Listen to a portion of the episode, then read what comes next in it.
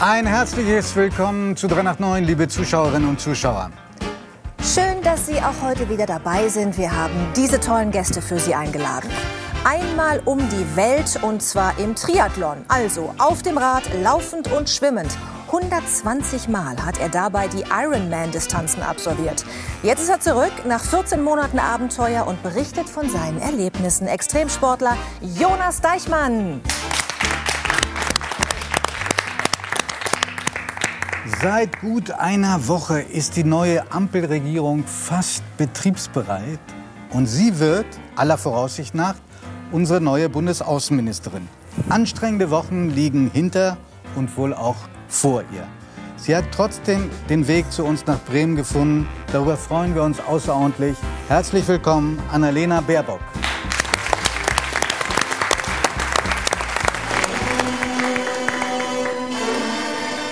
Mann hat sich beruflich ziemlich ausgetobt. Koch auf einem Fischerboot, Soldat bei der dänischen Leibgarde und Pilot für Passagiermaschinen. Seine neueste Mission, Fälle lösen im Tatort. Wir freuen uns auf den Schauspieler und Bremer Tatortkommissar Dar Salim. Fröhlich, lebensbejahend und humorvoll. So wird er oft beschrieben. Wie er sich auch nach seiner Entführung den Lebensmut bewahrt hat, erfahren wir vom Unternehmer und Vorstandsvorsitzenden der Stiftung Weißer Ring, Richard Ob äh, Oetker. Ich sage ganz herzlich willkommen. Diese Frau macht einfach ihr Ding, veröffentlicht selbst Bestseller und lässt alle großen Verlage einfach abblitzen. Über eine Kindheit zwischen Hamburg St. Pauli und einem kleinen türkischen Dorf. Über Sehnsüchte und Freiheitsdrang sprechen wir heute mit Güldane Alte-Krüger. 23 Jahre lang begrüßte sie ihr Publikum um 19 Uhr zu den Nachrichten des Tages. Seit ein paar Monaten muss er sich daran gewöhnen, dass sie abends wieder zu Hause ist. Wie das funktioniert, fragen wir Petra Gerster und Christian Nürnberger. Schön, dass Sie da sind.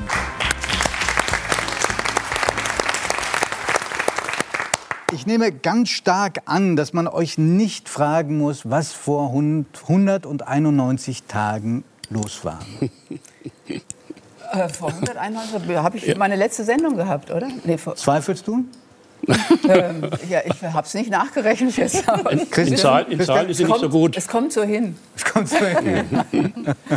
Was wird dir denn... 191 Tage sind ja schon ein bisschen Abstand. Welche ist denn die Szene, die wahrscheinlich die sich bei dir einbrennen wird von diesem letzten Tag bei der Heute-Sendung? Ja, das war ganz sicher der Schluss der Sendung. Als ich wusste ja nicht, was mich erwartet. Also ich habe schon damit gerechnet, dass die KollegInnen äh, was vorbereiten. Klar, irgendwie am Schluss ein Strauß Blumen. Der kam auch, aber es kam davor noch ein hübscher kurzer Film.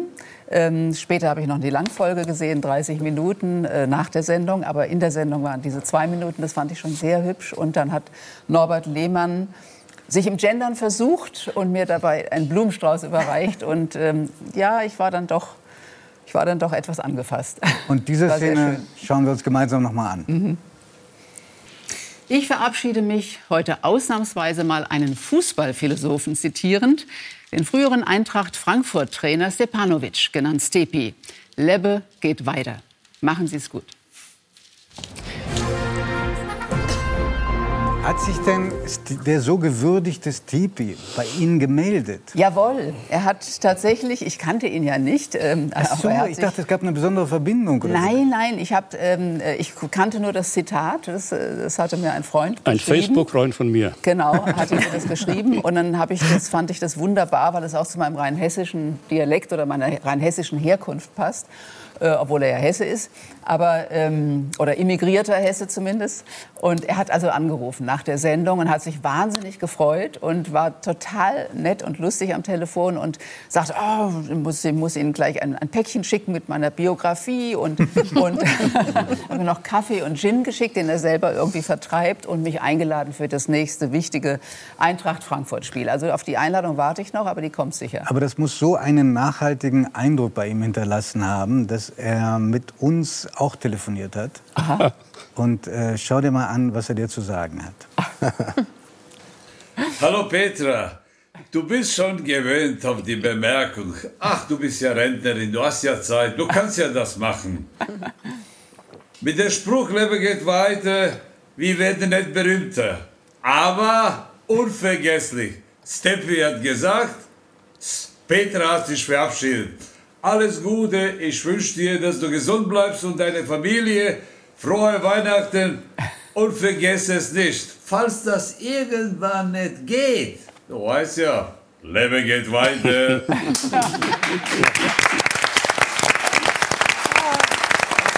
Leben geht weiter, aber hast du dich auch gefürchtet vor diesem Tag? Oder habt ihr beide euch gefürchtet vor diesem Abschied? Ich, ich hatte so viel tatsächlich um die Ohren vor dem letzten Tag. Ähm, überhaupt so im letzten halben Jahr, auch äh, durch die tausend Briefe, die ich bekommen habe, also auch sehr viel wütende Briefe ja zu meinem Kommen wir gleich noch. da kommen wir noch dazu. Ja. Aber dann auch sehr viele Liebes, nicht Liebesbriefe, sondern Liebebriefe zu meinem Abschied, äh, dass ich tatsächlich nicht dazu kam, mich zu fürchten. Ich war einfach, äh, habe auch überlegt natürlich, was man noch, wie ich noch feiern könnte mit meinen Kollegen, aber da war eben Corona und ähm, das habe ich dann nachgeholt, erst äh, jetzt im November, also eine große Abschiedsparty noch gegeben. Ähm, nein, ich habe mich nicht gefürchtet, weil ich wusste, ähm, wir wollten dann dieses Buch schreiben und dass ich mich die Arbeit sofort erwartet und äh, ich kann Ihnen das keine Reise planen und auch noch keinen Hund kaufen. Also ich muss jetzt erst mal an den Schreibtisch und den Sommer über durcharbeiten. Und- Und Christian, hast du dich gefürchtet vor diesem, vor diesem Renteneintritt? Ja, sehr. Warum? Und, ähm, und ähm, es ging mir auch im, im, im Nachhinein dauernd auf den Nerven, dass sie gefragt wurde, wie es ihr denn jetzt so gehe. Und äh, nie, keine Sau hat sich interessiert, wie es mir denn jetzt so geht. Jetzt kannst du es nachholen. Wie geht es dir denn, lieber Christian? Frag mich nicht. Ich werde jeden Morgen mit der Frage begrüßt, was sagt denn die Waage so? Ja, jetzt plaudert er aus dem Nähkästchen. Ja. Und sie, die sie ist dauernd um mich rum und stört mich bei der Arbeit. Und, und äh, das war, Ich störe ihn bei der Arbeit. Ja, ich muss arbeite man sich dran gewöhnen. Ja.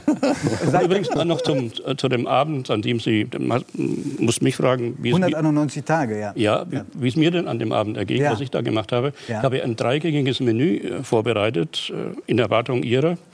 Und äh, sie kamen lange nicht, weil die im ZDF noch gefeiert haben. Dann kam sie ausgehungert nach Hause. Ich dachte, ich, der Fisch brauchte noch 15 Minuten. Dann sagt sie, können wir nicht die Sp- die Spaghetti von gestern essen? Obwohl sie mitbekommen hatte, dass du das alles gekocht hattest. Ja, aber sie war so ausgehungert, sie konnte nicht die 15 Minuten warten. war Sie musste die Spaghetti in drei Minuten fertig haben. Und warst du gekränkt oder bist du an solche Nein, ich Szenen kenne sie ja. gewöhnt? Ich kenne sie ja. Wenn ich Hunger habe, muss ich sofort essen. Haben wir am nächsten Tag Aber wir gegessen. haben es am nächsten Tag. Es war Ja. sehr gut, wie immer. Aber äh, damit es, äh, Petra hat es ja schon angedeutet, damit euch nicht langweilig wurde, äh, wurde, habt ihr euch gleich in ein Buchabenteuer gestürzt, was nicht ohne ist. Das verrät auch schon der Titel, Vermintes Gelände. Ähm, da geht es um den Krieg, äh, um bestimmte Wörter. Das Krieg ist ein Wort, das ihr selber gebraucht. Und Ausgangspunkt war, weil ich glaube, nicht alle Zuschauerinnen und Zuschauer wissen das, äh, Erfahrungen, die du selber gemacht hast. Ja, also jetzt äh, mit dem Gendern in erster Linie. Aber das Buch geht nicht nur über das Gendern, sondern äh, wir haben einfach, äh, oder ich habe festgestellt... Ausgangspunkt habe ich ja. Ja, der, Ausg der Ausgangspunkt war das Gendern, dass ich vor ungefähr einem Jahr angefangen habe im ZDF und ähm, zwar mit Beschwerden gerechnet habe, aber nicht damit, äh, dass wirklich ein, ein Shitstorm über mich hereinbricht und jeden Tag also sechs, am Anfang sechs bis zehn Briefe auf meinem Schreibtisch landeten, die ich ja auch irgendwie alle beantworten musste, zumindest die höflicheren unter ihnen. Und ähm, das, äh, das, da, habe ich mir, da kam ich öfter auch bedrückt, bedrückt nach Hause, weil ich, äh, weil doch äh, ja, also die, die Emotionalität der, der äh, Briefe mich doch schon erschreckt hat. Also, die Massivität. Ja, und die Massivität. Also es waren ja auch äh, intelligente und gebildete Menschen, die mir geschrieben haben, Doktoren, Professoren, emeritierte Professoren vor allem. Adlige. Also mir wurden sogar meine Bücher zurückgeschickt in Päckchen, äh, dass jemand, der gendert, da, Oh, da will man tut weh. keine Bücher im Regal stehen weh, haben. Also es war schon massiv. Und, und da sagte Christian auch irgendwie, ja, wenn dich das so bedrückt, dann musste das vielleicht äh, in einem Buch verarbeiten. Den Leuten erklären, warum du das tust. Und dann wurde uns dabei bei der Diskussion darüber auch klar, dass es eigentlich um mehr geht als nur um dieses Gendern. Also es ist schon ein Anzeichen für etwas, was überhaupt in der Gesellschaft gerade stattfindet, eine Debatte, die eben auch um andere Wörter geht, um den, wenn Menschen sagen, äh, mir wird der Mund verboten, ich darf mich nicht mehr so ausdrücken, wie ich mich immer ausgedrückt habe und bestimmte Wörter benutzen und äh, darf nicht mehr Mohrenkopf sagen und Zigeunerschnitzel und überhaupt hier ist eine Minderheit im Lande, die die Mehrheit terrorisiert. Also das, das passt, das gehört da alles mit rein. Mhm. Ich will aber trotzdem noch mal einen Schritt zurückgehen, ähm, weil ich glaube nicht alle verstehen, worüber wir jetzt gerade reden. Also mhm. das Gendern, ich glaube, das, das tun wir ja eigentlich alle. Also wir tun es auch heute Abend, indem wir sagen, liebe Zuschauerinnen und Zuschauer zum Beispiel. Genau. Ähm, es geht aber um eine kleine Sprechpause, die du und andere insbesondere beim ZDF eingeführt habt. Ähm, die steht, äh, das ist der sogenannte Glottisschlag, das ist der Fachausdruck. Volksmund sagt das Hicksen. Und ich sage einfach Mini-Pause. Was, was, bedeutet diese kleine Pause? Erklär doch mal, was das bedeutet. Also diese kleine Mini-Pause ist ja eigentlich ein Nichts. Das ist dieselbe Pause oder Glottisschlag ist das Fachwort, die wir auch bei Theater machen oder beinhalten oder Bäckerinnung. Also das ist einfach dieses minimale, äh, dass man nicht zwei, dass man nicht beinhalten sagt, sondern eben beinhalten, dass man das trennt, zwei Vokale. Und ähm, hat, sie hat eben bei dem bei, dem, bei der Pluralfindung, bei, bei, bei äh, Berufsbezeichnungen, vor allem bei Menschen, hat sie eben die Funktion, dass man eben sagt, dass man nicht mehr sagt die Lehrer und meint alle Lehrer, angeblich alle. Generikum, äh, aber, das sogenannte? Genau, sogenannte, generische Maskulinum, sondern eben sagt LehrerInnen und dann sind tatsächlich alle gemeint. Eben auch die Frauen, aber auch Minderheiten wie zum Beispiel non-binäre Menschen, also nicht-binäre Menschen, die sich nicht in erster Linie weiblich oder männlich ähm, lesen lassen wollen. Und ähm, das finde ich eigentlich eine prima Sache. Man, man, darf es nicht übertreiben und nicht dauernd so sprechen, das ist anstrengend. Aber man kann es ab und zu mal machen, um damit auch aufmerksam zu machen, dass es eben nicht nur Männer sind, über die man spricht. Aber darf man den Lehrer und Lehrerin sagen? Natürlich, Nein. ja klar. Ich habe das auch ein Leben lang gegendert, wie du sagst, äh, Giovanni, sehr richtig, indem man eben beide, indem ich beide Formen benutzt habe. Oder heutzutage sagt man auch oft öfter mal Lehrende oder Demonstrierende oder Studierende ja, ja schon, schon lange. Ähm, also dass man das Partizip benutzt. Also dass man Formen oder statt Polizisten sagt man Polizeikräfte oder Pflegekräfte. Also dass man ein Neutrum benutzt, um nicht sozusagen nur die Männer zu adressieren.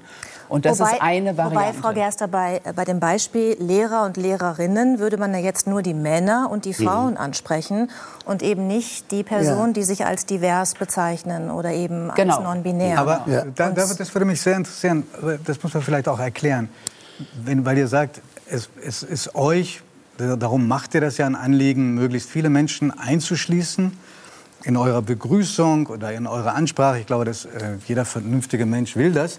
Aber äh, über welche, wie, wie, groß sind diese Gruppen? Wie groß schätzt du, ist die Gruppe der äh, transsexuellen Menschen und Transgender-Menschen, die durch diese kleine Pause angesprochen wird? Also sind nicht nur transidente Menschen oder ähm, ähm, Transsexuelle, sagte man früher, äh, sondern eben auch nicht-binäre, das heißt, die sich nicht eindeutig zuordnen äh, zu einem, eins, einem Geschlecht. Die Schätzungen, also das sind Schätzungen, bis zu zwei Millionen könnten es sein. Aber es gibt Menschen, die sagen, es spielt gar keine Rolle. Und wenn es nur einen gäbe, dann könnte man ihn trotzdem mit inkludieren in der Ansprache. Das ist eine Form der Höflichkeit. Und überdies hat das Bundesverfassungsgericht 2017 ja ein Urteil erlassen, in dem es tatsächlich das dritte Geschlecht ja expressis verbis äh, feststellt und sagt, äh, auch bei der, bei der Geburt, im Geburtsregister kann man in Zukunft eben genau, männlich der, und weiblich, aber auch divers angeben, genau. wenn das Kind keine eindeutige Geschlechtszugehörigkeit zeigt. Oder auch nach, im, im Nachhinein, wenn man das Gefühl Ja, und hat, auch im Nachhinein ist das möglich. Das ist seit das, äh, das, 2019 möglich, also ja fast zwei Jahre nach dem Urteil des Bundesverfassungsgerichtes. Was glaubt ihr, wie viele Menschen haben sich bis heute da eintragen lassen als divers? Ich glaube, es sind ganz wenige. Ja. Ähm, aber das, Was schätzt du, wie viele? Also von, den, von denen, die es betrifft, vielleicht 10 Prozent. Das wären ja immerhin äh, bei zwei Millionen, wären es immerhin, wenn ich jetzt nicht rechne, 20.000. Nein, es sind ähm, in etwa 300 Menschen. Mhm. Davon ähm, beson eine besonders die größte Gruppe davon äh, stammt aus Berlin. Also es sind relativ, es ist 0,00043 Prozent der Gesamtbevölkerung. Ähm, also bei allem Bemühen, möglichst viele Menschen mitzunehmen, ist das, wenn man sich auch die Diskussion drum anschaut, ist das nicht ein bisschen viel Aufwand um so eine kleine Gruppe, weil die große Mehrheit, das geben alle Studien äh, her, äh, internationale, der Menschen, die sich äh, transsexuell oder als transgeschlechtlich bezeichnen, haben sehr wohl eine feste Zuordnung. Die verstehen sich entweder als Männer oder als Frauen. Ja. Ja. Also, Aber es ist ja, ist, äh, also das war meine Frage. Ist, ist das ja. nicht ein äh, enormer Aufwand, äh, nicht nur bei euch, sondern auch behördlich und in allen Ansprachen, dieses Sternchen, das so wenige Menschen betrifft? Das Sternchen ist ja gar kein Aufwand, denn es gibt, ich bin ja Feministin sozusagen der ersten Stunde, also seit über 40 Jahren und, äh, und äh, Feministinnen der 70er Jahre haben ja schon das Binnen-I entworfen, also andere Formen, ähm, um Frauen kenntlich zu machen. Und auch das müsste man, wenn man es spricht, müsste man ja kenntlich machen. Also würde man auch, wenn man ein Binnen-I benutzt, was nicht jetzt für non-binäre Menschen ist, dann würde man trotzdem LehrerInnen sagen. Und es ist ja kein Aufwand, LehrerInnen zu sagen. Und wenn sich dann ein paar, und wenn es nur 300 sind, tatsächlich davon angesprochen fühlen, wie auch ähm, Menschen, die wir in dem Buch ja auch interviewt haben, wie ähm, Schauspieler Heinrich Horwitz zum Beispiel, die darüber glücklich sind und ähm, das Sternchen lieben und sich sogar aus lauter Begeisterung drei Sternchen haben tätowieren lassen, äh, dann finde ich das schön. Dann finde ich das eine Ich fasse trotzdem nochmal nach. Wenn ihr so ein Buch schreibt, ist das ja auch eine Einladung, mal, mal nachzufassen. Ähm, wenn und ich bin da selber ja Betroffener, weil auch wir bei der Zeitung, für die ich arbeite, äh, gendern wir auch. Aber äh, wir kriegen mit, es ist mit das, das Schwierigste, was man machen kann, weil sich wahnsinnig viele Leserinnen und Leser darüber aufregen. Mhm. Und noch mehr tun es, das haben ja auch Statistiken, Erhebungen äh, ergeben, Zuschauerinnen und Zuschauer beim öffentlich-rechtlichen schon alleine, weil sie ein bisschen älter sind als der Bevölkerungsdurchschnitt. Und die ZeitleserInnen auch? Sind hm. wahrscheinlich auch etwas älter, ne? Sind aber sehr viel jünger, also geradezu äh, eine Jugendtruppe im Vergleich zu so, den Zuschauern ja, okay. des ZDFs, das muss man dazu auch sagen. So, also, äh, und im Übrigen gibt es auch unter den jungen äh, Zuschauern bei euch und Zuschauerinnen äh, welche, die das, äh, haben eure eigene Redaktion berichtet, die das sehr, sehr kritisch sehen. Wenn also, ihr macht ja ein, ein Service für die Öffentlichkeit, Informationsservice. Wenn so viele dagegen sind, muss man nicht auch ein bisschen Rücksicht nehmen um nicht unnötige Ablenkungen zu schaffen, das, um das harmloseste zu nennen, von dem Wesen der Nachricht, nämlich die Information. Also man kann natürlich auch die Frage zurückgeben. Also wer, wer spricht, verrät natürlich eine Haltung. Wer gendert, verrät eine Haltung. Aber wer zum Beispiel nicht gendert und nur das generische Maskulinum benutzt, verrät auch eine Haltung. Und ähm, mit dieser Haltung hat man ja Frauen jetzt auch jahrzehntelang ähm, auch diskriminiert und missachtet, indem man sie eben nicht erwähnt hat. Also das ist ja auch eine Form von Ideologie. Insofern kann ich das Argument eigentlich nicht akzeptieren. Wir sind ja eine Minderheit, die gendern. Vielleicht werden wir mal eine Mehrheit, vielleicht aber auch nicht. Vielleicht ähm, stellt sich heraus, dass in ein paar Jahren das äh, ja, dass es einfach äh, zu sperrig ist und die Leute nicht mitmachen. Aber wir, im Moment sind wir in einer Probephase, in einer Experimentierphase. Und ich finde, man muss diese Debatte offen führen und man muss auch mal offen sein für, für die Veränderung von Sprache, weil die ganze Gesellschaft ändert sich ja auch. Aber Christian, die Frage würde ich jetzt gerne an dich stellen, weil äh, Petra jetzt so viel geantwortet, ihr das Buch ja zusammengeschrieben habt. Giovanni, ich glaube, Herr das, Oetzger das kann kaum noch an sich halten. Okay, okay. Das sehe ich ihm an körpersprachlich. Ich habe mal getroffen ein, äh, zwei Frauen, die verheiratet sind. Und ich hatte die Schwierigkeit, wie, mache ich, wie rede ich die an? Und ich habe keine Lösung gefunden, weil da fragt man, muss ja immer mit bei. Aber äh, einfach mit Frau oder wie? Sind doch Frauen. Ja, ja, ja, sind klar, sind Frauen, aber sie haben den, äh, beide den gleichen Nachnamen. Jetzt man kann durch Blickkontakt natürlich dann den ansprechen, den man meint. Nicht? Ach so, wie Ach man so. sie dann unterscheidet, wenn ja, beide ja, wie Frau man, so unter, wie, man, wie man sie unterscheidet. Ach, aber das wäre ja bei zwei Schwestern dasselbe. Oder bei, bei, Mutter und Tochter oder so. Bei Männern ja natürlich ja. genau dasselbe. Ja, aber das ist ja eigentlich, glaube ich, kein Problem. Dann guckt man halt den denjenigen an, den man mag. Ja, aber einer der wenigen Aspekte, die ihr nicht behandelt habt in dem Buch. aber Christian, zurück zu, äh, noch mal äh, zu dir. Petra hat eben was ganz Interessantes gesagt. Die, die nicht gendern, verraten ja auch eine Haltung. Mhm. Ist nicht das, was die meisten Menschen, die nicht gendern, gerade so aggressiv macht? Dass man ihnen unterstellt, dass sie zumindest nicht höflich sind, aber eher eigentlich Frauenfeinde und Feinde von diversen Menschen? Nein, den normalen Menschen unterstellt man das nicht. Ähm, also äh, die, die Leute, die bewusst nicht gendern, ist auch eine Minderheit. Sondern die Mehrheit gendert nicht, weil sie so gewöhnt ist und weil sie es auch blöd, find, blöd findet, sich umzustellen. Mhm. Und deshalb kann man nicht sagen, äh, die, die, die haben die andere Haltung. Äh, das, das geht nicht. Aber man kann nicht, man kann nicht immer mit Mehrheiten argumentieren. Die Mehrheit hat nicht immer recht. Und äh, der Fortschritt in der Geschichte ist immer von Minderheiten ausgegangen. Und, und jetzt sind wir am Anfang von so einer Änderung und man weiß nicht, wie das weitergeht. Aber es könnte sein, dass davon ein Fortschritt ausgeht. Und ich glaube auch daran, dass davon ein Fortschritt ausgeht. Wir bezeichnen das Gender-Sternchen ja auch als Stolpersternchen, weil es eben den Menschen bewusst machen soll, Holla, es gibt ja die Frauen, die sind äh, seit 500 Jahren immer nur mitgemeint gewesen. Mhm. Und das war ja auch 500 Jahre lang in Ordnung, mhm. weil die Lehrer und die Professoren alles Männer waren. Genau. Aber das dreht sich jetzt gerade. Und die Ableitung oft aus dem Beruf selber, oder aus der Tätigkeit genau. selber kam. Ja? Genau. Ja. So äh, interessanter Punkt, ob die, dass die Mehrheit manchmal nicht recht hat, aber das ist ein anderes Thema. Die meisten sind ja für eine Impfpflicht. Die Frage ist, ob es dann äh, die in dem Fall auch nicht recht haben. Also das, das haben nicht alle Minderheiten in diesem, recht. In diesem Fass, dieses Fass machen wir nicht auf. Aber mich würde interessieren, Nein. Äh, Christian, wie ihr es geschafft habt. Äh, ihr, seid, ihr kennt euch seit 40 Jahren. Äh, zwei Jahre nachdem ihr euch kennengelernt hattet, über eine Zeitungsanzeige. Äh, Zeit. In deiner Zeitung? Ich, wollte, ich hab, bin jetzt diskret drüber weggegangen. Ähm, wie habt ihr es geschafft, nie zu stolpern? Wir sind oft gestolpert. Ehelich zu stolpern. Ja. Wir sind oft gestolpert, haben uns gegenseitig aufgehoben. Stolpern, in was müsstest du sagen, als, was du unter Stolpern als, verstehst? Äh, also als Paar, als Menschen, die sich zugetan sind, die mal verliebt waren, sich dann ähm, entdeckt haben, dass andere Gefühle als das Verliebtsein dann aufkommen, vielleicht Freundschaft, tiefe Freundschaft, mhm. Liebe. Ähm, wie, ich glaube, viele schauen uns zu und sagen, die sind, wirken so ähm, als ein so tolles Paar, das arbeitet zusammen, das lebt zusammen, das lacht zusammen. Wie machen die das? Also einmal gilt, was meine amerikanische Hostmother immer sagt, Marriage is hard work. Und das stimmt auch tatsächlich. Es ist auch Arbeit. Und natürlich äh, lachen wir auch nicht jeden Tag zusammen, sondern streiten auch wie die Kesselflicker.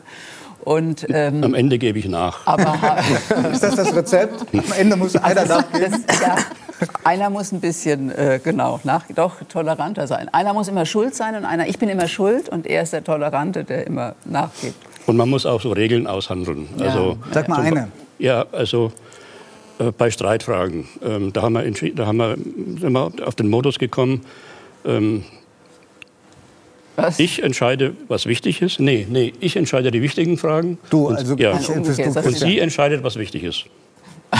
Oh, das, heißt, du sollst immer andersrum Nein, genau so naja, ist egal. egal. können, wir, können wir auch wieder ändern. Und wer, wer, hat bei euch das letzte Wort in der Regel? Sie. Ja, das von Schon ich, ja. Ja, ja. Weil ich einfach mehr rede. Ich bin, ich bin die Kommunikative. Ich werde, ich werde irgendwann müde und sage, ach, lass ihn. Der, der bringt es auch fertig, ins Bett zu gehen im größten Streit und einzuschlafen. Da könnte ich ihn umbringen, weil äh, das, das, das, geht nicht. Dann liege ich die ganze Nacht wach und gräme mich. Und, und am nächsten Morgen küsse ich also Sie. Also zwinge ich ihn zum Reden, aber es gelingt nicht immer.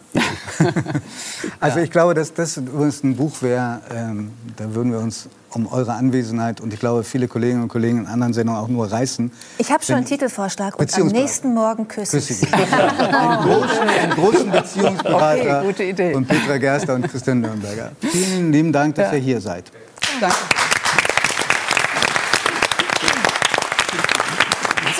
Wir zu einem Gast, der extra aus Dänemark angereist ist, um zu uns zu kommen, wo er übrigens längst ein großer Star ist, ein Schauspielstar nämlich.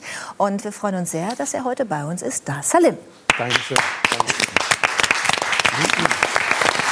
Da dein erster Besuch in einer deutschen Talkshow, wenn ja. ich richtig informiert bin. Wie fühlt sich das jetzt an für dich? Äh, ein bisschen, also mein Deutsch ist jetzt nicht meine Muttersprache und das ist immer so bei mir, dass die ersten drei, vier Tage schwierig sind und dann wird es immer besser.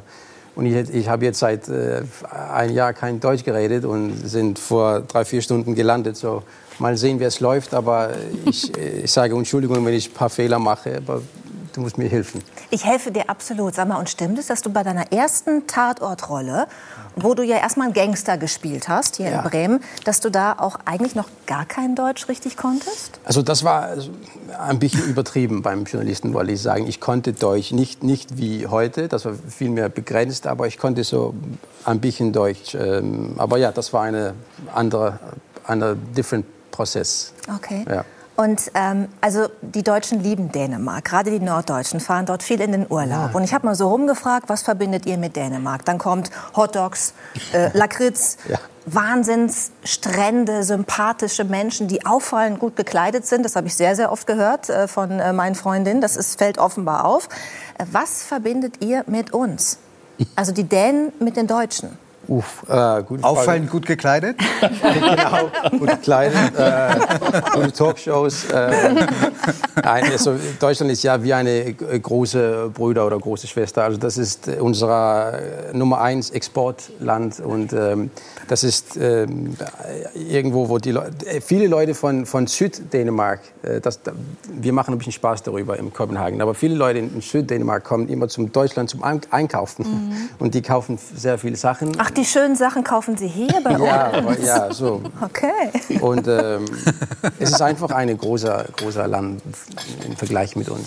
Aber wir haben schon, also wir werden schon gemocht. Absolut, ja. Ja? ja.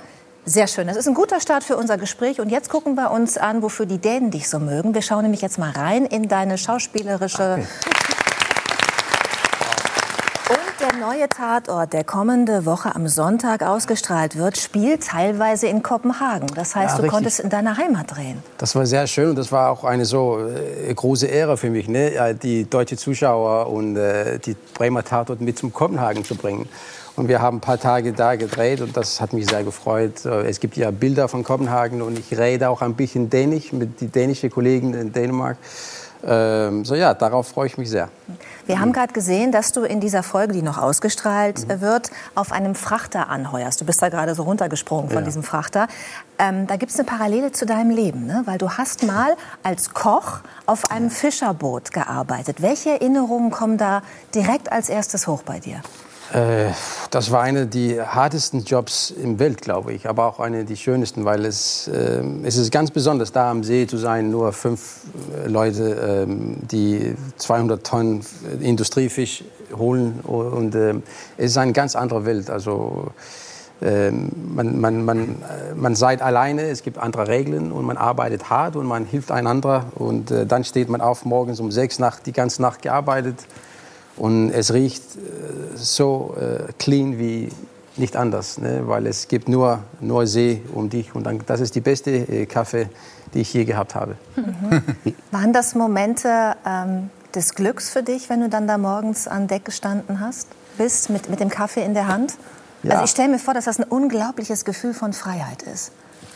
Ist so, man, man muss das nicht auch jetzt romantisieren, weil ich wusste ja auch, das war eine Phase in meinem Leben. Ich brauchte das Geld, ich, wollte, ich, ich, ich habe Ambitionen gehabt und so. Also es ist ein knallharter Job und viele Leute äh, kriegen Schaden und, und so weiter. Und ähm, die arbeiten sehr, sehr hart für ihr Geld. Äh, äh, so, man soll das nicht romantisieren, so eigentlich. Es ist knallhart. Aber für mich war das so, ja, als junger Mann, das zu erleben, wenn du das, das geschafft hast, die ganze Nacht zu arbeiten oder 15 Stunden zu arbeiten, 100 Tonnen Eis zu, mit einem Shovel äh, zu machen und, äh, und dann bist du fertig und es ist 6 Uhr morgens und ich, du stehst auf und du, du gehst zum Deck und die Sonne ist plötzlich da und du trinkst einen Kaffee. Das war ein besonderes Gefühl, wollte ich sagen.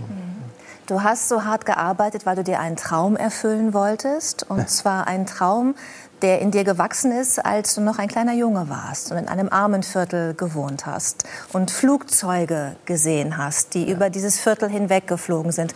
Du hast davon geträumt, einmal Pilot zu werden.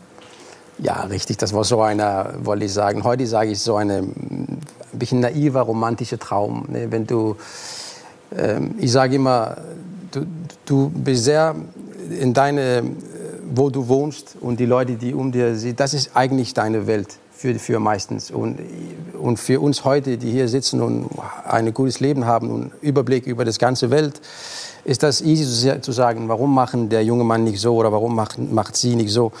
Äh, man, es, äh, es, du brauchst, äh, du musst irgendwo stehen, um zu, zu träumen, um zu verstehen, mhm. was die Welt eigentlich bietet. Und damals habe ich, das wusste ich nicht, aber ich, ich wusste nicht, dass man Schauspieler äh, sein können oder Moderator oder Politiker oder so. Wie, das, das war weg von meiner Welt. Aber die Flugzeuge habe ich gesehen und das war so ein Traum, wo man so wegkommt und eine Uniform kriegt und es gibt Stewardessen und wahrscheinlich viel Geld und so. Ich habe keine Ahnung gehabt. So, das war so ein naiver Traum, aber das war ein Ziel und dann habe ich dieses Ziel versucht zu erreichen. Was hat eine Begegnung in einem Hotel mit der Verwirklichung dieses Ziels zu tun? Also wie das ist ein richtiges Leben oder wie? wie nee, du hast, äh, ich versuche dich auf eine Geschichte ah. aufmerksam zu machen, die ich über dich gelesen habe. Oh da warst du in einem Hotel und ja. ähm, hast, bist auf Menschen getroffen, wo du dachtest, so die spreche ich jetzt an. Du das führt mich zu meinem. Äh, ja, ja, ich habe recherchiert natürlich. Die ganze Redaktion hat sich mit dir beschäftigt. Okay, also ich, äh, das habe ich total vergessen. Ich, ich äh, damals habe ich als äh, in einem Sportstudio gearbeitet. Äh, und da habe ich gehört, dass es gibt äh, Interviews, ein bisschen peinlich, äh, Interviews für Piloten, damals für SAS, das ist unsere Lufthansa. Mhm. Und diese Piloten sind ja nicht nur ausgebildet, aber die haben Stunden äh, gesammelt und haben Erfahrung. Und das ist der letzte Schritt für in eine Pilotkarriere. Mhm. Äh, und dann habe ich gedacht, naja, das, da muss man mal sehen, wie das geht. Dann habe ich eine äh, Suit von jemandem genommen, das war zu groß für mich. Ein Anzug? Äh, Anzug von den Rezeptionisten oder so. Und dann ging ich einfach so diese Tür und gesagt. Und dann kommt der, der Mann raus, er war der Pilotchef von SAS. ja, habe ich gesagt, äh, ja, ich will äh, Pilot werden. Wie macht man das? und ich glaube, er hat das lustig gefunden oder so. Und dann sagt, junger Mann, äh, sitz dich äh, am, am Tisch da am Bar und wartet auf mich, dann komme ich zu dir.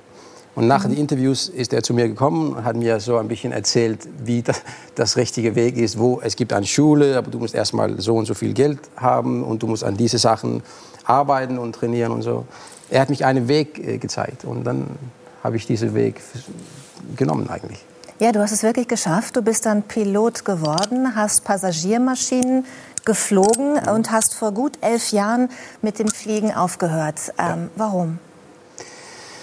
Äh, irgendwann habe ich verstanden, dass äh, das Ziel war nicht, also Pilot, das Weg dahin war eigentlich mein Ziel. Mhm. Äh, und das war so eine lange Umweg mit äh, alles möglich und un, unmöglich und vier, fünf Jobs zu haben gleichzeitig und so weiter und so weiter. Äh, und dieser Aufstieg, wo du verschiedene Leute triff, trifft und verschiedene Milieus und verschiedene Länder und mein erster Job war eigentlich in Deutschland mit kleiner Gesellschaft, mit kleinerer Flugzeuge und dann größerer Flugzeuge und dann in England, Indien, äh, Spanien gewohnt und so. Aber dann habe ich verstanden, dass jetzt kann ich hier die nächsten 30 Jahre sitzen ähm, und es ist ein schönes Job und dann hast du, aber die Leute, die ich mitgeflogen habe, waren sehr nett, aber die fanden es zum Beispiel sehr schwierig also man wartet auf seine Off-Days und äh, die freien Tage. die, die, mhm. und wir zahlen zu viel Steuer und so. Normales was die Leute darüber reden. Und ich habe auf, auf, meine alte Kollegen geguckt draußen im Regen die mit Koffers arbeiten. Und ich, ich kam hier und Kaffee trinken und die Flieger fliegen. Mhm. und ich habe gedacht das kann ich die nächsten 30 Jahre nicht machen. Und gleichzeitig ähm, war das äh, war ich zum eine, jemand hat mich zum eine Streetcasting eigentlich reingenommen vor zwei Jahren. Ähm, ein Schauspielcasting. Ein Schauspielcasting. Mhm. Ich wusste nicht, was das war. Er, er, mein Freund wollte das machen. Ich bin einfach mitgegangen. Dann haben sie mich probiert und dann habe ich die Hauptrolle gekriegt. Äh, und da bin ich erst mal von diesem Bock äh, gebeten. Also wenn du deine Leidenschaft findest, dann findest du es. Äh, aber es ist schwierig zu sagen, jetzt schmeiße ich alles weg, äh, jetzt, jetzt will ich nicht mehr Pilot sein, jetzt will ich Schauspieler sein. Also bist du bescheuert. Bist du Aber auf jeden Fall klingt die Geschichte Hollywood-reif. Man könnte auf jeden Fall einen Film draus machen. Vom kleinen Jungen, der im armen Viertel vom Fliegen träumt zum Piloten oder vom Flüchtlingskind zum gefeierten internationalen Schauspielstar. Vielleicht magst du uns das noch mal erklären, warum ich dich als Flüchtlingskind bezeichnen kann. Du hast äh, deine Heimat ja, verlassen ich bin in, müssen. Äh, Irak äh, geboren. In Irak und geboren. warst sieben Jahre später In Dänemark. in Dänemark. ja. Das heißt, die. Flucht hat sieben Jahre gedauert, bis du Ja. angekommen bist in Dänemark. Warum musstet ihr das Land verlassen? Ja, das, das war, so war das in die letzte 79, 80, das war Saddam Hussein, war zum Macht gekommen und du warst with him or against him und meine Eltern waren gegen und äh, dann konntest du nicht da bleiben. Das hat, das hat die Familie eigentlich total zerstört und wir sind voneinander fünf Jahre ohne, meine Mutter und Vater waren getrennt und viele Länder und so eine Flüchtlinge-Odyssee, die leider nicht äh, besonders ist. Also viele Leute erleben das auch heute. Würdest du sagen, du bist ähm, ein Vorbild oder ein Beweis dafür, dass man alles schaffen kann, wenn man es nur will? Weil es Mann. hört sich so an, wenn man sich mit dir beschäftigt, dann denkt man, wow, toll. Ich, ich wollte das nicht selber sagen. Es, Ich, das ist, there's two sides to that. Because ich will nicht, dass, du, dass eine junge Mann oder Frau da draußen sitzen und denkt, ja, dann muss ich auch eine Pilot oder Schauspieler sein oder beim Tatort Kommissar werden. Nee, aber es könnte jemand da sein, der denkt, ich muss nur an mich selbst glauben und dann Genau. schaffe ich auch das, was ich mir erträume. Das ist richtig. Das, das, also vor ein paar Wochen war ich ähm, äh, Moderator beim unserer Königin äh, Staatsbesuch in Deutschland. Kön Königin Margarete, ich habe extra nochmal nachgeguckt, Margarete, ja. die zweite. Äh, und, ja. und da, Das ist doch die, die so cool ist, ne? Die ist super cool. Raucht. Die Raucht. Kettenraucher. Ja, ja. Und äh, euer Bundespräsident, äh, Herr Bundespräsident Steinmeier war da und seine Frau und so. Und, und da habe ich gedacht, ähm, da habe ich, ich, ich, weil ich mag sowas nicht mit Vorbild und so. Und das zu sagen, ich, ich finde immer, dass die Arbeit äh, re- redest mehr als darüber zu reden. Äh, Jetzt haben wir dieses Interview, weil das ist das erste Mal in Deutschland, aber so, so rede ich normalerweise auch nicht in, in Dänemark. Aber da habe ich, da habe ich erstmal eine so Post gemacht auf Instagram, wo ich zu den Jungen einfach gesagt, hier, junge Menschen, egal wer du bist, äh, wo du aufgewachsen sind, was deine Eltern machst oder äh, in welche Area oder was die Leute um dich sagen oder eine schlechte Schule oder so. Wenn du etwas willst, dann musst du es einfach versuchen und ich glaube an dir. Einfach, wenn du einfach weitermachst und nicht aufgegeben, aufgibst, dann die Weg ist die, das, das ist das Ziel ist das Weg eigentlich. Einfach weitermachen und deine Leidenschaft findet und, und mach es. Alle, das, dann schaffst du es. Das ist schön, dass du den Besuch der Königin, ja, zu Recht Applaus. Das ist sehr schön, dass du von dir aus äh, diesen Besuch der Königin in Deutschland, der jetzt gerade erst war, äh, ansprichst, weil diesen Staatsempfang, den hast du moderiert, Ja. eben als dänischer Schauspieler, der sehr bekannt ist in beiden Ländern. Und, und das ist wieder so eine Geschichte bei dir, wie vom Tellerwäscher zum Millionär, du warst vor vielen, vielen Jahren, ich sag mal, kleiner Soldat in der Leibgarde der Königin. Auch einer von den vielen Jobs, die du gemacht hast. Was war damals deine Aufgabe? Ja, Ich glaube, es ist 25 Jahre her. Ne? Was hat, was hat Christian Schöpfer? Zigaretten holen. Nee, so hoch in Position habe ich nicht gehabt. äh, äh, ich war normaler Soldat, also äh, Infanterie heißt es. Äh, und dann äh, hast du vier, fünf Monate bei die ähm, äh, Leibgarde, diese, ihr habt das vielleicht gesehen, mit, mit die, mit die ho- hohe Dings, ähm, vor die Königin in die verschiedenen Castles, Schloss, Schlossen. Äh, ja, Wir, wir, das ist eine Fotomontage, denn es gibt kein, also wir haben kein Bild von dir gefunden als Leibgardist, aber Sie wir haben deinen Kopf da so reinmontiert. Gut gemacht, So ja. ungefähr muss es ausgesehen haben. Ohne früher. die Lächeln, aber ja. ja, sowas haben wir gemacht. Das heißt, du hast den Palast bewacht. Ja, habe ich, hab ich gemacht. Ist das warm unter diesen Hüten? Äh, ich glaube, ich habe das äh, Winter gemacht. Das war, das war ganz okay. Mu- Muss man das auch im Sommer tragen? Ja. Ah, Okay. Oh, Nun ist es in Dänemark nicht immer warm. Das ist, ähm, Es ist auch, es ist wie hier eigentlich das Wetter. Okay. Es ist nicht ganz bequem, diese Dinge, lass uns so sagen. Und wie oft fällt einer um? Es passiert eigentlich Passiert. ganz oft. Ja. Wirklich? Ja, ja. Ja. Darf Was- ich eine Frage zur Flucht stellen? Ja. Sie haben gesagt, sieben Jahre war Ihre Familie auf der Flucht. ja. Und der Irak ist ja nun, weiß Gott, sehr weit weg von Dänemark. Hatten Sie ein Ziel, ein festes Ziel vor Augen, wo Sie hinwollen? Also nein, um, ich, ich war ja nur ein Kind, ich bin mitgenommen. Äh, Ja. aber es war einfach so, ich glaube, meine Eltern sind getrennt. Mein Vater ist da geblieben, so ein bisschen dagegen gekämpft. Meine Mutter und ich waren in, in Syrien und dann in Bulgarien. Äh, das war im Ostland damals, wissen Sie. Und äh, da habe ich Russisch und Bulgarisch studiert und in Schule da. Und dann kam mein Vater irgendwann und Und dann sind wir irgendwie in Dänemark gelandet. Es war total zufällig. Also das konnte auch Deutschland sein, das konnte Schweden sein. Und ich habe wie viele andere äh, Familien eigentlich überall, die heute habe ich nicht so viel Kontakt mit denen, aber es gibt, ich habe ja Familie überall in, in Europa eigentlich. Bewundere Sie.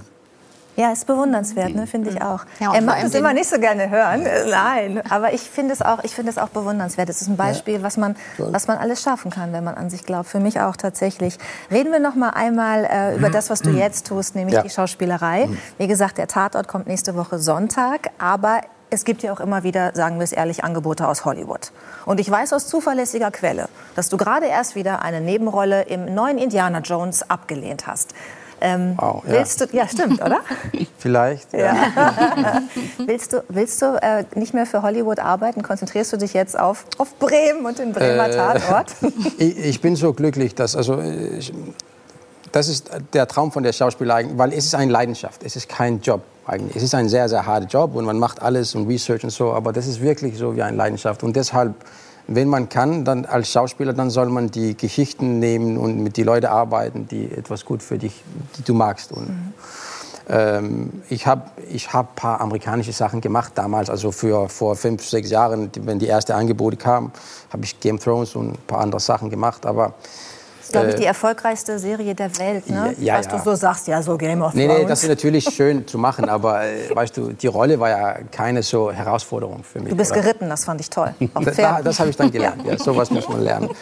Äh, so für mich habe ich dann ganz schnell gelernt, es ist nicht wichtig für mich, äh, neben Tom Cruise drei Monate zu stehen und dann warten, vielleicht gibt es eine gute Szene oder nicht. Dann mache ich lieber was Gutes in Dänemark. Und dann habe ich einfach nach die guten Geschichten äh, gegangen und dann ist das so sehr gut aufgegangen in Dänemark. Äh, und dann da spiele ich die Hauptrollen und habe gute. Ich mag meinen Job da. Und dann sind diese, Entschuldigung. Sie haben doch auch in, in, in Borgen mitgespielt. Das war wirklich Ja. eine unserer Lieblingsserien. Dankeschön, ja. Das war meine, eine von meinen ersten so kleineren Rollen und dann sind es jetzt die, die Hauptrollen und ähm, äh, dann ist diese Angebote von Deutschland gekommen und das ist näher zu Hause und ich, reise, ich will lieber nicht zu weit weg. Aber jetzt, äh, Du willst bei deiner Familie sein. ich will mein Sohn sein und so. Aber jetzt äh, bin ich noch mal, jetzt kommt, jetzt kommt gute Sachen davon auch. Gute Von Angebote. Hollywood oder von wo? Ja, ja, auch da. Und, äh, Stimmt es eigentlich, dass der Ex-Mann von Madonna, Guy Ritchie, dich angerufen hat wegen einer Rolle? Oh, da, da, da, oh, da, da, ich kann darüber nicht jetzt reden. Mal gucken, Okay. was passiert. Wir sind, es äh, gibt, es sehr gibt gut schöne informiert, Sachen. wie du weißt. Oh Gott, das ist wirklich, du bist Ja. wirklich gut informiert. Wir sind sehr gespannt und freuen uns, dass du im Moment noch Bremen, Hollywood vorziehst. Also derzeit, äh, nächste Woche Sonntag zu beobachten um 20.15 Uhr im Bremer Tatort als Kommissar. Und ich hoffe, dass wir dich noch sehr oft im deutschen Fernsehen sehen werden. Da Salim, vielen Dank Dankeschön. für den Besuch.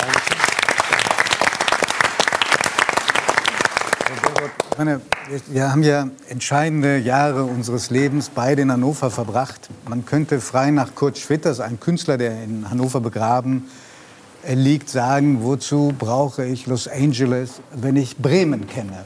Oder? Das ist so beeindruckend, dass er äh, dieser Stadt verbunden ist. Ähm, keine Angst, ich frage Sie nicht, was Sie vor 191 Tagen gefragt haben, als ich äh, Petra Gerster und Christian Nürnberger gefragt habe. Aber es ist ja jetzt so die Zeit, der man anfängt, so Bilanz zu ziehen, der Jahresrückblicke. Was würden Sie sagen, war der beste Moment für Sie in diesem Jahr, das zu Ende geht? Es sind ja noch ein paar Jahre, äh, Tage, die davor liegen. Also, ähm, Stimmt, stimmt, da war doch was. aber, es, Aber das war natürlich ein absolut aufregendes, turbulentes Jahr auf und ab. Schmerzen, Freude, alles dabei. Aber ich glaube, das Schönste war auch in diesem Wahlkampf, wie viele Kinder und Jugendliche, und das habe ich wirklich noch nie erlebt äh, in der Politik, da ein Interesse haben, eine Leidenschaft haben. Also so Momente bei Wahlkampfveranstaltungen, wo viele, viele Menschen stehen und ganz vorne immer ganz viele Kinder. Und ich bin dann da immer natürlich auch hingegangen und so, und wo sind denn eure Eltern, wenn dann so Steppke stehen, wie beide Töchter, und man denkt so, irgendwo in der Menge müssten doch die Eltern hier sein. Och nö, wir haben eine Freistunde, wir sind mal vorbeigekommen. Und das ist, das ist wirklich was, was ich so ja, als Kraft mitgenommen habe, weil es heißt ja immer so, Jugendliche, ganz lange hieß es ja auch immer, Jugendliche interessieren sich gar nicht für Politik. Das fand ich immer schon, weil was ist schon die Politik? Aber wenn man gefragt hat, was würdest du als erstes Gesetz machen oder was würdest du in diesem Land verändern oder wovon träumst du? Da hat, da hat jedes Kind, da hat jeder Jugendliche eine Meinung und ich glaube, da ist so eine neue Kraft auch äh, in den letzten Jahren entstanden durch Fridays for Future, aber durch viele, viele andere Themen auch und das ist eigentlich das Schönste, was ich aus diesem Jahr mitnehme. Wir freuen uns wirklich sehr, dass Sie gekommen sind. Wir hatten im Frühsommer schon mal einen Versuch unternommen, da konnten Sie nicht kommen, aus einem wirklich nachvollziehbaren Grund. Das war der Tag einer Schulfeier Ihrer Tochter, ich glaube der älteren der beiden. Ähm, und dass Sie, inzwischen haben Sie ja noch mehr Stress gehabt und noch mehr äh, erledigen müssen, dass Sie trotzdem hierher gekommen sind. Bremen ist die tollste Stadt schlechthin, aber es dauert lange, bis man hier ankommt. Ähm, Sie haben jetzt die erst die Sondierungsgespräche und dann die Koalitionsgespräche absolviert. Sie sind ähm, schon mal gewesen in den Sondierungsgesprächen vor vier Jahren. Da gab es einen Partner, auf den Sie jetzt wieder getroffen sind, nämlich die FDP. Damals war es die CDU und sonst. Und diesmal ist es die SPD. Ich kann mir bis heute nicht so richtig vorstellen, wie es bei solchen Gesprächen zugeht. Mhm. Geht man da rein und hat so ein Paket, sagt man erstmal, man spricht sich wahrscheinlich vorher ab ähm, in jede Partei und sagt, wir schreiben mal das und das als Forderung auf und gehen dann mal rein und gucken, was passiert? Oder sagt man gleich, wir packen ein, zwei Sachen ein, die klingen für die anderen wie Folterinstrumente, notfalls nehmen wir wieder die raus.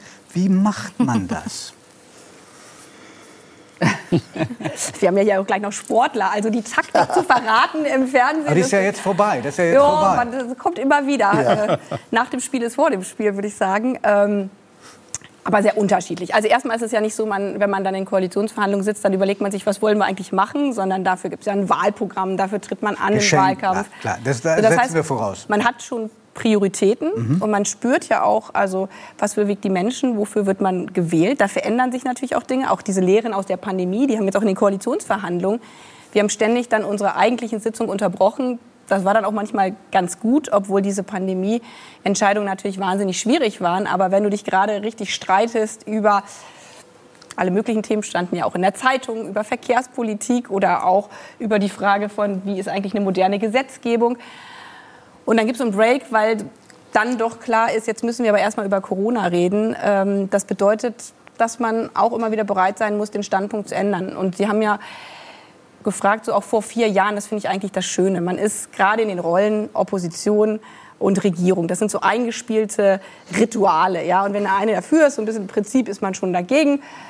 Und dann in der Konstellation am Tisch zu sitzen, und das ist ja das Schöne an einer Demokratie, dass Wählerinnen und Wähler entscheiden, da sitzen jetzt äh, Politiker miteinander an einem Tisch, die sich das vielleicht nicht ausgesucht haben. Es bedeutet natürlich auch, dann bereit zu sein, die Perspektive des anderen einmal einzunehmen. Das heißt nicht, dass man dem dann gleich automatisch recht geben muss, aber so sind eigentlich gute Koalitionsverhandlungen, dass man nicht sagt, ich habe recht und jetzt begreife es mal. Auch solche Momente hat es gegeben. Dann haben zwei Stunden lang alle immer wiederholt, was die eigenen Argumente sind. Aber die Lösungen kommen ja dann, wenn man sagt, okay, das ist das Ziel.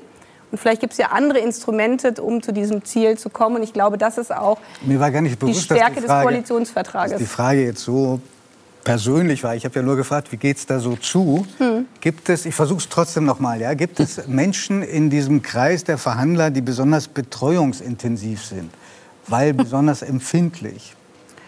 Also wir haben also das Koalitionsverhandlungen, das ist schon, wir hatten uns ja vorgenommen, wir tagen zivilisiert, auch so ein bisschen eine gesellschaftliche Weiterentwicklung. Ja, wenn, man, wenn Menschen am Tisch sitzen, die kleinere Kinder haben oder Wochenende, haben wir gesagt, was bringt das eigentlich immer um 17 Uhr anzufangen? Alle sind müde, dann denkt man zwar, man hat gekämpft, aber nachts um drei muss nicht unbedingt das Verhandlungsergebnis besser sein als äh, nachmittags um drei. Und so sind wir gestartet. Am Ende hatten wir dann doch ein paar Nachtsitzungen. Und da gibt es immer wieder Momente, wo unterschiedlich, man hört es an meiner Stimme, ich war zwischendurch ziemlich angeschlagen, das heißt betreuungsintensiv, gab es da auch ein paar Stunden, wo ich gesagt habe, ich glaube, ich habe Fieber, ich muss mich hier mal kurz da waren Sie aber krank. Das war, aufs Ohr legen. Ja, ja. Andere wurden zwischendessen geboostert, äh, die hatten dann auch die Nachwirkungen. Ja, und natürlich lernt man sich auch menschlich besser äh, kennen und merkt und so. Im, Im Guten oder im Schlechten? In beiden. Das ist ja die Vielfalt der Menschen. Ja? Also man Jetzt wird es interessant. Also wer hat am meisten genervt und wer, ja, genau. mit wem haben Sie Freundschaft geschlossen? Also ich glaube sowieso, das ist äh, natürlich jetzt so, wie man nicht sagen kann, wer einen Anruf für das nächste Angebot, sage ich jetzt natürlich, die Wert genervt am meisten. Ich habe sicherlich auch mal äh, genervt, aber ich glaube sowieso, dass gute Politik, gute Politikerinnen, Politiker da ist der Kern, dass man ein Interesse an Menschen hat. Sonst ist es einfach nur Paragraphen und eine Leidenschaft für Menschen. Das heißt ja auch Menschen in ihrer Vielfalt äh, zu sehen. Und so ist es auch so an so einem Tisch.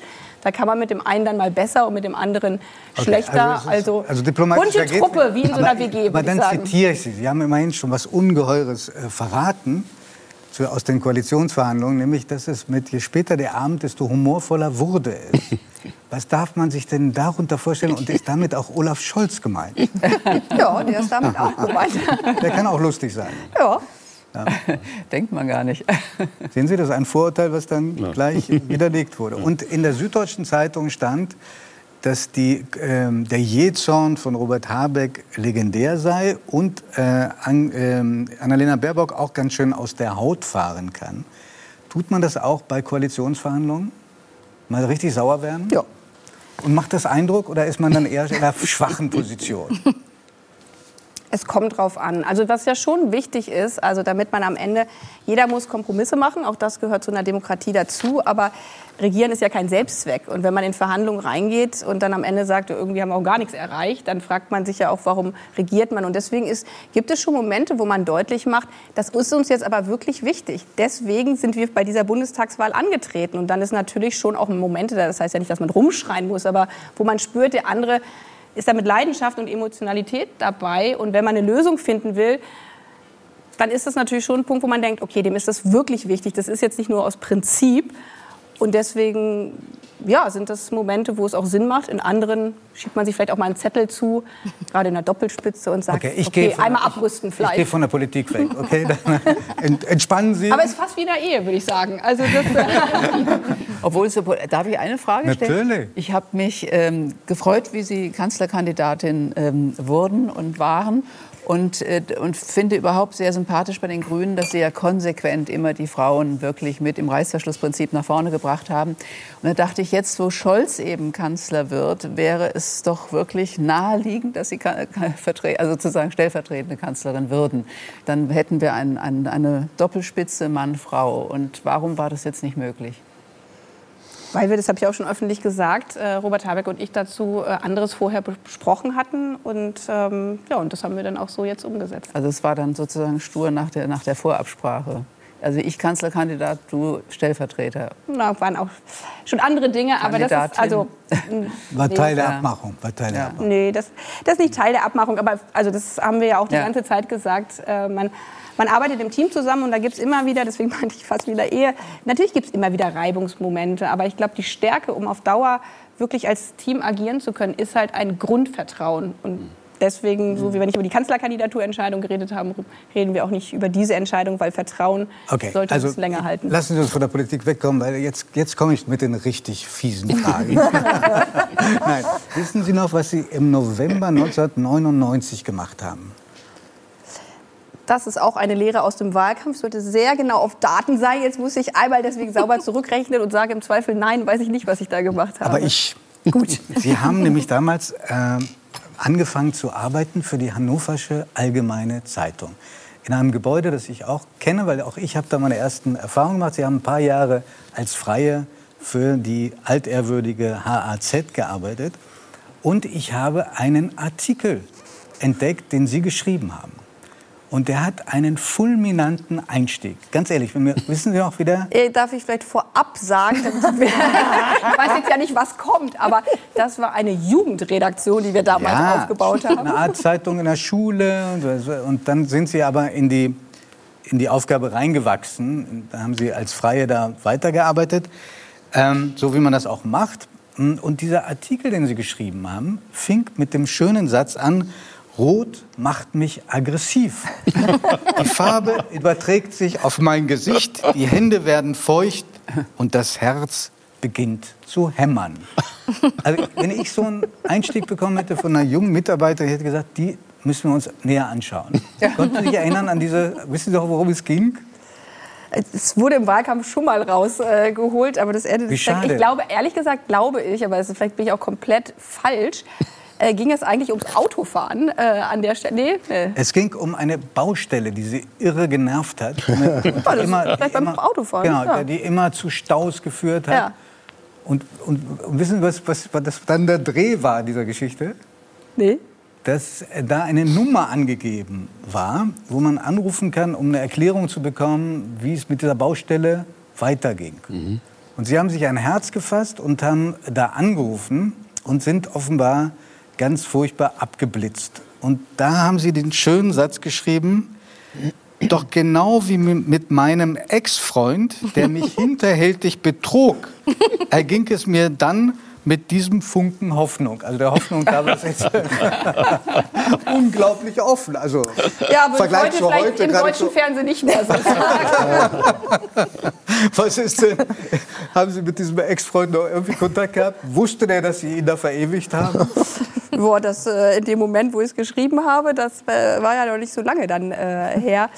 Aber vielleicht mal zu dem Autofahren, warum ich das Auto fahre und die Baustelle. Jetzt, wo Sie es. Äh, ich bin ja nämlich nicht in Hannover, also da bin ich zwar geboren, aber da bin ich eigentlich nur zur Schule gegangen. Dann und waren Sie in Pattensen. Ja, oder- das ist eine ganz andere Welt, das stimmt. Patten sind Feine Paris, da sind Ja. wir sehr stolz drauf. Ähm, eigentlich Schulenburg, noch ein Dorf weiter. Mhm. Und äh, dann war ich froh, ich war in den USA und habe dann meinen Führerschein gemacht und konnte dann auch Auto fahren, damit ich nicht immer mit dem Bus fahren musste. Und dieses Stauthema, das war eins, was zu spät kommen morgens zur Schule und diese ganzen Fragen. Und das ist auch äh, der Text in dem äh, Bereich. Aber es passt vielleicht, um es einmal wieder zu politisieren, damit es nicht nur Anekdoten sind ein Teil des Koalitionsvertrages, Modernisierung des Staates, äh, ja, und dieses, was eigentlich so an einem Alltag verrückt macht und dann überträgt auf, funktioniert das hier eigentlich in diesem Land? Ähm, Ah, ich meine, der Artikel war jetzt echt nicht schlimm, der ist doch sehr charmant. Ja, ich fand es jetzt auch. also ich wollte ihm noch unbedingt müssen Sie eine... nicht die Brücke zum Koalitionsvertrag. Das ist auch so gut. Ich ähm, würde Sie auch noch etwas fragen, was ein bisschen mit Ihrem Beruf zu tun hat, sogar eine ganze Menge mit Ihrem Beruf und die ich, glaube ich, bislang nur Männern gestellt habe in, in Talkshows. Weil Sie, Sie sind die zweite Frau in der Geschichte der Bundesrepublik, die fürs Kanzleramt kandidiert hat. Ähm, Sie werden aller Voraussicht nach Außenministerin. Sie, hat, Sie haben eine fulminante Karriere hingelegt. Gibt es Momente, in denen Sie denken, das kann gar nicht wahr sein? Irgendwie, ich habe immer mal so einen Albtraum gehabt. Der war der, dass man nachts um zwei aufgeweckt wird und jemand schreit, du bist durchschaut, weil du das noch gar nicht kannst. Oder so. Gibt es, kennen Sie so einen Moment der Unsicherheit oder marschieren Sie da durch? Klar, also erstens glaube ich, hat das jeder und also Selbstzweifel, Hadern, jedenfalls gehört aus meiner Sicht äh, nicht nur zum Leben dazu, sondern auch dazu, wenn man, wenn man nur neue Dinge angeht. Und jetzt gerade vor der neuen Aufgabe, also Deutschland in der Welt zu repräsentieren, das ist eine wahnsinnig große Verantwortung. Und mit jeder Minute wächst dann natürlich auch die Demut äh, vor diesem äh, Amt. Lampenfieber auch? Kennen Sie auch Lampenfieber?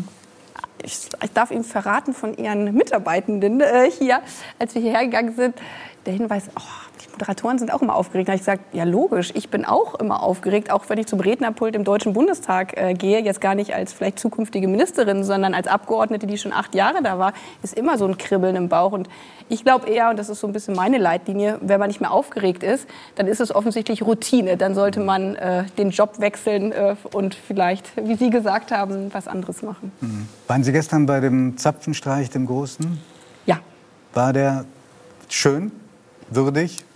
Ja, ich finde das bewegend. Also ich finde auch, ähm, zum einen hat äh, einer der anderen Kollegen gesagt, Mensch, jetzt müssen wir mal durchziehen. Eine Bundeskanzlerin, 16 Jahre, wird gerade das Bild eingespielt. Wie viele Vizekanzler, waren alles Männer, wie viele Vizekanzler gab es eigentlich? Die sind auf sechs gekommen, weiß ich nicht, ob das jetzt äh, stimmt, ich habe nicht nachgezählt. Und es zeigt, es ist eine Ära, da kann man jetzt viele, viele Dinge in Krisenzeiten, wie Angela Merkel das Land geführt hat. Aber gerade auch für meine Generation, auch meine Generation von Frau, hat Angela Merkel, finde ich, so das, das Machtverständnis in dieser Republik und eigentlich in der Welt verändert. Und wir hatten ja davor auch einen Kanzler, der mal eher draufhauend Der war. Basta, die Basta-Politik. Ja, und mit gar nicht nur dieses leise Töne, sondern finde ich mit Klugheit, aber gerade auch mit Empathie ähm, ein Land zu führen, ist was, was es dann Frauen, Politikerinnen wie mir, äh, Dinge einfacher gemacht hat. Wir haben ja auch viel Diskussion im Wahlkampf gehabt, Mutter, kleine Kinder, aber die Frage, ob eine Frau überhaupt Kanzlerin sein kann, die wurde mir nie gestellt. Mir wurden andere Fragen gestellt und das ist auch so dieser Ja. was Sie beschrieben hatten, ähm, Eintreten für Feminismus, das sind Schritte. Aber dass mir diese Frage nicht mehr gestellt wurde, war, weil Angela Merkel 16 Jahre zuvor diese Frage ständig äh, gestellt worden ist. Und daher gibt es eine gewisse Art dann auch natürlich von meiner Generation eine Dankbarkeit, weil was ermöglicht wurde, wofür jetzt heutige Generationen von Frauen nicht mehr kämpfen müssen. Wenn ich das richtig in Erinnerung habe, dann haben Sie im vergangenen Jahr einen Vortrag mal gehalten, in dem Sie eine Anekdote erzählt haben von Ihrer Tochter, die Sie nämlich gefragt hat, äh, Mama, kann man eigentlich auch als Mann Kanzlerin werden? Was haben Sie denn ihr damals geantwortet? Ja, klar. ähm, und das ist das, was wir vorhin bei der Sprache hatten, ohne das jetzt äh, wieder aufzumachen, das, äh, das Thema. Ich habe das ja im Wahlkampf auch angesprochen und kenne auch diese ganzen Reaktionen, die es äh, darauf gibt, mit Blick auf Gesetze. Äh, aber da, ich finde, es macht Kinder, also Kinder sind ja sowieso, Kinder zeigen einem eigentlich diese, die Realität in ihrer Klarheit und Nüchternheit durch sogenannte banale Fragen, die ja einem dann aber so viel reflektieren. Und es zeigt ja nur, wenn man damit aufwächst, dass es eine Kanzlerin nur gegeben hat, dann ist das das Normale. Wo andere sagen, aber normal ist ja, dass es nur einmal eine Kanzlerin gegeben hat. Und mit dem Beispiel vom Gendern vorher hatte ich auch so, ein Schlüsselelement bei meiner Tochter ganz ähnlich. Bei uns wurde die Straße aufgerissen und da war eine Baustelle. Und dann habe ich irgendwie gesagt, passt auf, wenn ihr rausgeht jetzt äh, zur Schule, da sind lauter Bauarbeiter. Und dann meinte meine Tochter so, warum? Was stimmt denn da nicht? Und ich habe dann gesagt, na ja, weil die, da muss ein Rohr verlegt werden. Und sie meinte, aber was stimmt denn da nicht? Warum sind die Frauen denn nicht zur Arbeit gekommen? Weil ich auch in meiner Sprache von Bauarbeitern, Ja. und er sagt, na ja, also ich hatte fast den Reflex zu sagen, na, weil da nur Männer arbeiten. Aber, und in dem Moment spürte ich halt auch wieder, auch wieder Generationenwechsel und auch wieder die Frage, was ist eigentlich normal und ja, nicht nur wie sich Sprache verändert, sondern auch Gesellschaft Ja, verändert. wenn wir da gerade drüber reden, also es gibt ja auch Werbung von Oetker, äh, wo gesagt wird, dass die einzigen Probleme einer Frau des Tages sind, was ziehe ich an und was soll ich kochen. Also noch in den 50er Jahren. Das hat sich ja mittlerweile verändert, nicht wahr? Zum Glück. Das ist lange her, ja. Ich glaube, mit so einem Werbespot könnten wir heute kein Päckchen verkaufen. Sie würden auf jeden Fall sehr viel Aufmerksamkeit Das glaub ich damit auch. erregen. Das können wir, glaube ich, festhalten. Das wäre enorm, aber der Aufschrei auch. Wie, wie haben Sie denn Ihren beiden Töchtern jetzt den Mamas neuen Job erklärt, der jetzt auf Sie zukommt? Gut, dass diese Sendung sehr spät am Abend äh, läuft, äh, weil Koalitionsvertrag, dann Entscheidung, welches Ministerium, also wie viel Reisen das bedeutet. Äh, das werden wir am Wochenende noch gemeinsam besprechen, weil es für die natürlich eine Veränderung ist. Meine jüngere Tochter ist aber aufgewachsen, da war ich komplett in der Politik. Mein Mann war das erste Jahr äh, zu Hause, äh, weil ich dann wieder angefangen habe, direkt äh, nach dem Mutterschutz.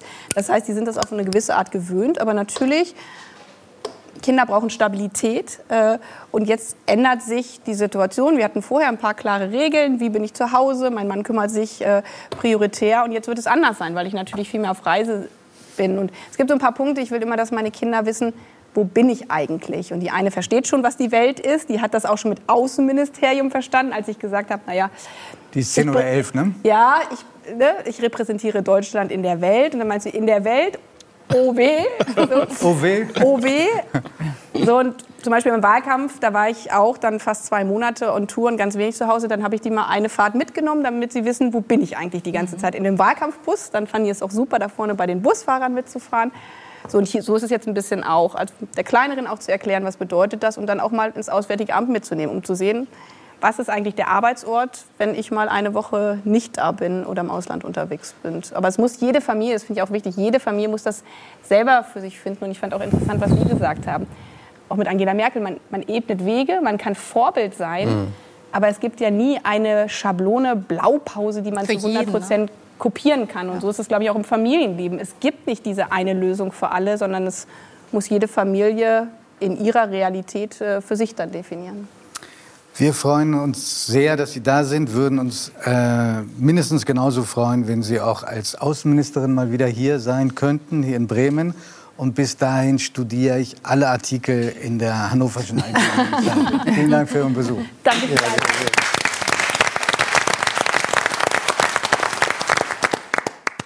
Wir dürfen sehr, dass sie hier ist. Güldane, wie oft müssen Sie sich selbst kneifen, um zu verstehen, was Sie alles geschafft haben? Ganz oft. Also ganz lange hatte ich keine, keine Zeit, das zu realisieren, weil ich einfach funktioniert habe. Es ist ja wirklich wie so eine riesige Welle alles auf uns zugekommen und wir haben irgendwie versucht, da zu schwimmen und irgendwie mitzukommen. Und so jetzt so langsam kommt da Routine rein, so langsam realisieren mein Mann und ich, was eigentlich über uns, äh, äh, gesagt, was, was uns passiert ist eigentlich. Und ja, ich muss mich ganz oft kneifen tatsächlich. Vor allem, wenn ich das jetzt alles so Revue passieren lassen kann, äh, von Anfang bis Ende, also von, von klein auf. Und wo ich jetzt stehe, das ist, äh, ist schon Wahnsinn. Es ist auch bei Ihnen eine Selfmade-Geschichte. Ja, Sie haben es zur Bestseller-Autorin geschafft und zwar ohne die Hilfe von renommierten Verlagen, quasi aus Versehen.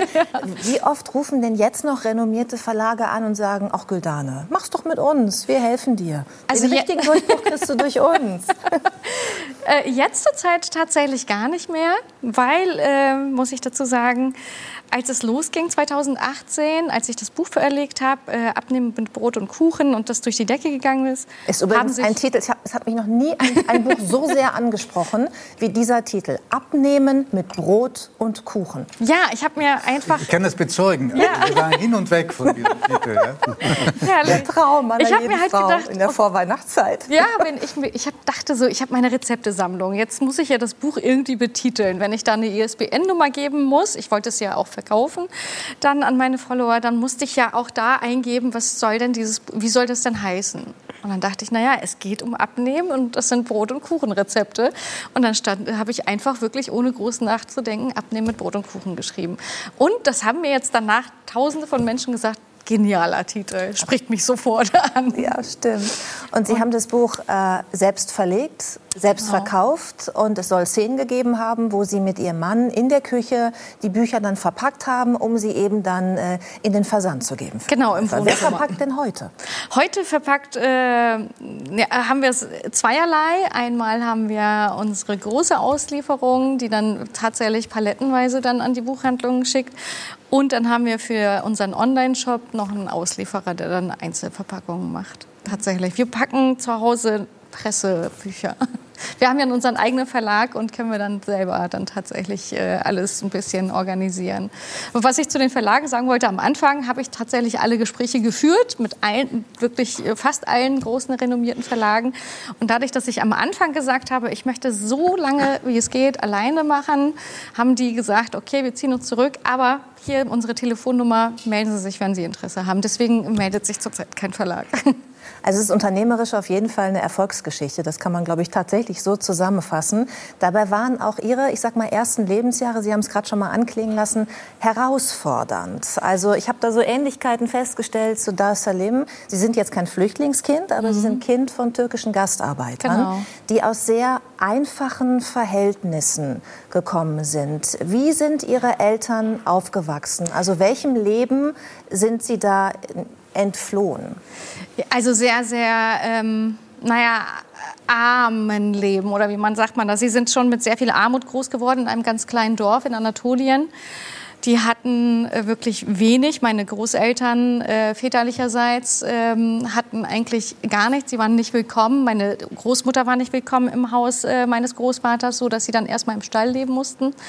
Mein, Br mein Vater ist dann äh, die ganze Familie im die ganze gelebt, Familie am Anfang genau. Und äh, es gibt auch eine Szene im Buch, was ich geschrieben habe, wo dann mein Bruder, mein Vater sein, seinen kleinen, äh, seinen Bruder vom Ochsen retten musste, sonst wäre dann halt der Ochse draufgetreten und äh, mit acht Jahren halt seine ersten Schuhe bekommen. Also die sind wirklich sehr, sehr ärmlich groß geworden. Haben aber meine Großeltern doch irgendwie mit Feldarbeit und Tabakernte ihr kleines Häuschen gehabt und ähm, haben dann meine, mein Vater mit meiner Mutter, die dann auch ärmlich groß geworden ist, von einem also ihr Vater war krank und sie hatte, hatten Töchter. Der Sohn ist dann ganz spät gekommen. Die Kinder mussten halt mithelfen, weil der Papa nicht arbeiten konnte. Meine Oma war sehr fleißig. Also sie, sie sind, meine Eltern sind beide in der gleichen Straße groß geworden, unter sehr, fast identischen Voraussetzungen, haben geheiratet und mussten dann bei meinen Großeltern mitleben, zu 18 in Vierzimmerwohnungen, also Haus. Und unten waren dann die Kühe und die Schafe.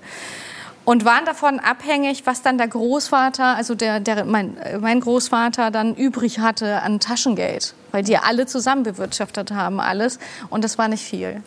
Und mein Vater hörte dann immer mehr in den 60ern, okay, es gibt die Möglichkeit, nach Deutschland zu gehen. Und einige waren halt vorgeprescht. Genau, das Anwerbeabkommen zwischen der Bundesrepublik und der Türkei wurde Mhm. tatsächlich am 30. Oktober vor genau 60 Jahren in Bad Godesberg unterzeichnet. Mhm. Davon hatte er gehört. Mit welchen Hoffnungen sind Ihre Eltern dann nach Deutschland gekommen? Ach, die hatten tatsächlich die Hoffnung, hier schnell eine Arbeit zu finden, ganz viel Geld zu verdienen und wenig auszugeben. Und da sind meine Eltern ja. Ähm, das ist übrigens ein Foto von deren Pass, was, womit sie hier eingereist sind damals. Und ähm, ja, und dann wollten sie eigentlich wieder zurück. Die wollten in ihrem Dorf ein Häuschen bauen, die wollten Felder kaufen und Tabak bewirtschaften, also mit Tabak bewirtschaften. Und äh, das war deren Traum. Dann ist mein Papa 68 mit äh, der Goldkette meiner Mutter, was sie dann äh, zur Hochzeit bekommen hatte. Das war das Einzige, was sie wirklich hatten. Ähm, hat er dann gegen ein Busticket getauscht und ein bisschen Taschengeld mitgenommen und ist einfach losgefahren, ohne zu wissen, welche Sprache, wo das ist. Und mein Vater war noch nicht mal in der nächsten großen Stadt in der Türkei. Also die sind wirklich in einem ganz kleinen Dorf dann einfach los nach Richtung Deutschland. Ihr Glück suchen und Genau. eine Zukunft schaffen. Sie sind dann in Hamburg geboren Mhm. worden, äh, mit insgesamt vier Geschwistern dort aufgewachsen.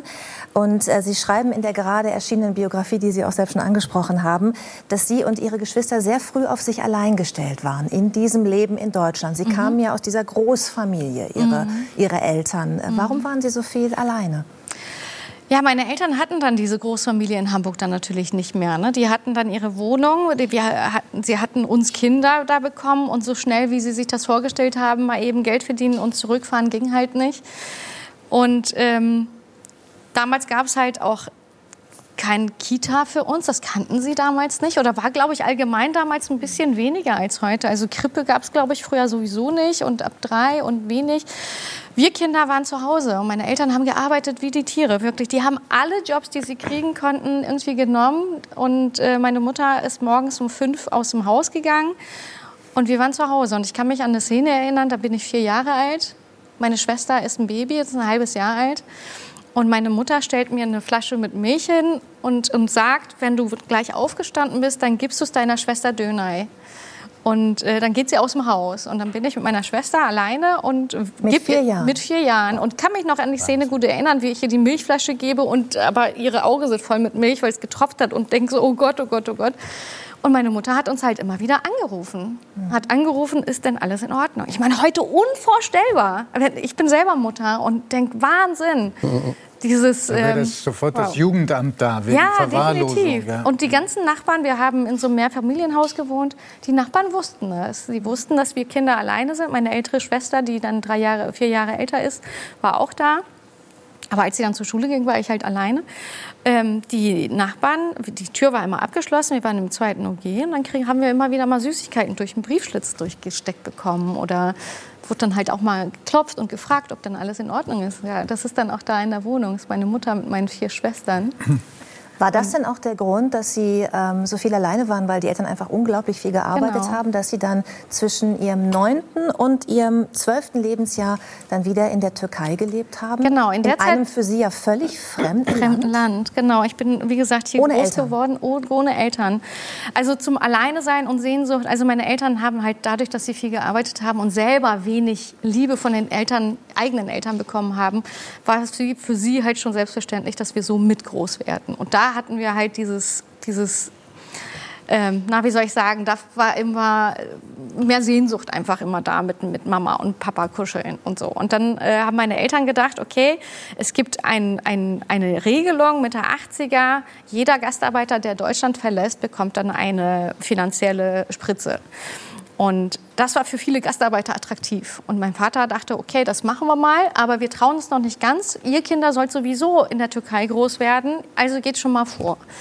Und dann haben sie ähm, 83, da war ich acht Jahre alt, äh, mich und meine älteren Geschwister bei meinen Großeltern geparkt und wollten eigentlich nachkommen. Und das hat vier Jahre gedauert. Und vier Jahre war ich da ohne meine Eltern. Wie war Unglaublich das? harte Zeit. Also Ja. das, da zieht einem ja sich das Herz Ja. zusammen, oder? Das ist, ja. Wie war das, wie war das für Sie? Ja, das war am Anfang tatsächlich schwierig. Ähm, ja, es ist halt, man ist acht Jahre alt. Und wenn da das erste Mal die Eltern wegfahren und das ist halt kein Urlaub mehr, sondern die sind wirklich lange weg, es ist schwierig für ein Kind, das zu begreifen. Egal wie lieb die Großeltern sind, wie lieb die Tante ist und was weiß ich. Aber man gewöhnt sich nach einer Zeit dran. Man gewöhnt sich dran an den Alltag, man gewöhnt sich, ähm, man hat Freunde gewonnen, man kann viel auf der Straße spielen und so weiter. Und auch in der Schule plötzlich, ähm, ich konnte ja nicht so gut Türkisch. Und dann war die erste, zweite Klasse, hatte ich hier in Deutschland besucht, war ganz entspannt. Und dann dritte Klasse da, das ist in der Türkei. Meine Mutter ist ganz rechts, ich bin vorne das Mädchen mit dem Kleid. Ähm, Das, Kleid, nee, das, Das- größere Mädchen. das Größere, oder? genau, mit ja. dem Kleid, genau. Ähm, ja, und da war das so streng in der Schule. Ne? Da war das mit, äh, wenn der Lehrer kommt, aufstehen, da mussten wir Uniform anziehen. Und äh, da gab es Schläge, wenn man das nicht äh, genau wo, so gemacht hat, wie der, wie der Lehrer das wollte. Ich meine, heute ist das in der Türkei nicht mehr so, aber damals war das auch so. Und ich hatte ganz oft Bauchschmerzen, in Anführungsstrichen, wollte einfach nicht in die Schule und fand die Situation Aber ganz schlimm. Entschuldigung, weil das so bewegend ist, was Sie äh, sagen und vielleicht viele denken, das ist eine vergangene Zeit gewesen. Das ist nicht vergangen. Nee. Ich kenne in Hamburg eine, eine Frau aus äh, Südamerika, die äh, drei Jahre lang gewartet hat, bis sie ihr Kind zu sich holen konnte. Ja, Wahnsinn. Ähm, aus Südamerika. Und das war zehn, als sie weggegangen ist. Und ist heute 13. Und ähm, das ist etwas, was sich, glaube ich, kaum ein Mensch hier vorstellen kann. Mhm. Dass sowas noch Realität ist. Dass es sowas noch gibt, ne? Ja. Ja. Ja, und das ist für die Kinder, für die Eltern sowieso. Meine Mutter macht sich sehr viele äh, Vorwürfe über die Zeit, dass es so gekommen ist. Ich meine, die haben es nur gut gemeint. Keiner, weder ich noch meine Geschwister, haben es meinen Eltern vorgeworfen, dass wir jetzt in der Türkei waren. Weil sie es einfach, die hatten das Gefühl, das ist gut, wir haben da irgendwie schon mal eine gute Bildung und die kommen nach. Und äh, ja, aber es war trotz, also ich ich will die Zeit einiger, einiger, ähm, äh, andererseits auch nicht missen, weil ich irgendwie dieses Landleben halt auch irgendwie kennengelernt habe. Ich bin da mit Tieren groß geworden. Ich habe mit auf dem Feld gearbeitet. Ich habe da liebevolle Großeltern gehabt. Wir haben zu zehnt in, einer zwei, in einem Zwei-Zimmer-Haus gewohnt. Meine Großeltern in einem Zimmer geschlafen und wir alle anderen in einem Zimmer. Und das war schön. Das war trotzdem schön. Also die Eltern haben gefehlt. Das war eine Sache, aber ich hatte viele Freunde und es war eine, eine wirklich tolle Zeit auch. Ich fasse die Jahre danach ein bisschen zusammen aus Zeitgründen, damit wir durchkommen durch ihr bewegtes Leben. Mhm. Ja. Ihre Eltern haben sich dann entschieden, doch nicht zurückzukehren in die Genau. Türkei, weil sie eben auch an Freunden und Bekannten gesehen haben, dass es einfach keine Perspektive hat, zurückzukehren, weil das Genau. Geld, was man bekommt, nicht reicht, Genau. um damit ein ordentliches Leben zu führen. Sie sind dann wieder zurück ähm, nach Hamburg durften dann nur die Hauptschule besuchen, obwohl sie eine sehr gute Schülerin war. Aber es gab in dem Konzept ihrer Eltern einfach für Mädchen nicht das Ziel, einen guten Schulabschluss zu machen, sondern das Ziel, zu heiraten. Und da gab es einen Bruch mit ihren Eltern. Da haben sie sich entschieden, jetzt da gehe ich nicht mehr mit. Mögen Sie uns das kurz erzählen? Ja, ähm, ja. ich bin halt wieder zurück. Ich war 13 und ähm, habe dann die Hauptschule besucht, was ich irgendwie sehr ärgerlich fand, nur weil ich dann äh, Deutsch nicht mehr so gut konnte. Ich habe dann versucht, das aufzuholen. Für mich war immer klar, ich möchte mehr machen. Habe dann die mittlere Reife nachgeholt und nach der mittleren Reife war das halt für meine Eltern und für viele Bekannte meiner Eltern einfach normal, dass dann ein Mädchen Ausbildung macht und äh, nach dieser Ausbildung dann heiratet. Und ähm, für mich war das aber nicht so der Plan. Ich wollte weitermachen und ich habe dann auch meinen Vater so ein bisschen mehr oder weniger ausgetrickst, indem ich mich heimlich in, äh, auf dem Aufbaugymnasium angemeldet habe und ihm dann vorgegaukelt, äh, es geht nicht anders, ich muss weiter zur Schule. In Deutschland gibt es ein Gesetz, ich habe mich beworben, ich habe überall Ab, äh, Absagen bekommen. Äh, jetzt muss ich leider weiter zur Schule gehen. Und ähm, ja, letztendlich war er ganz stolz, als ich dann äh, doch Abitur gemacht habe.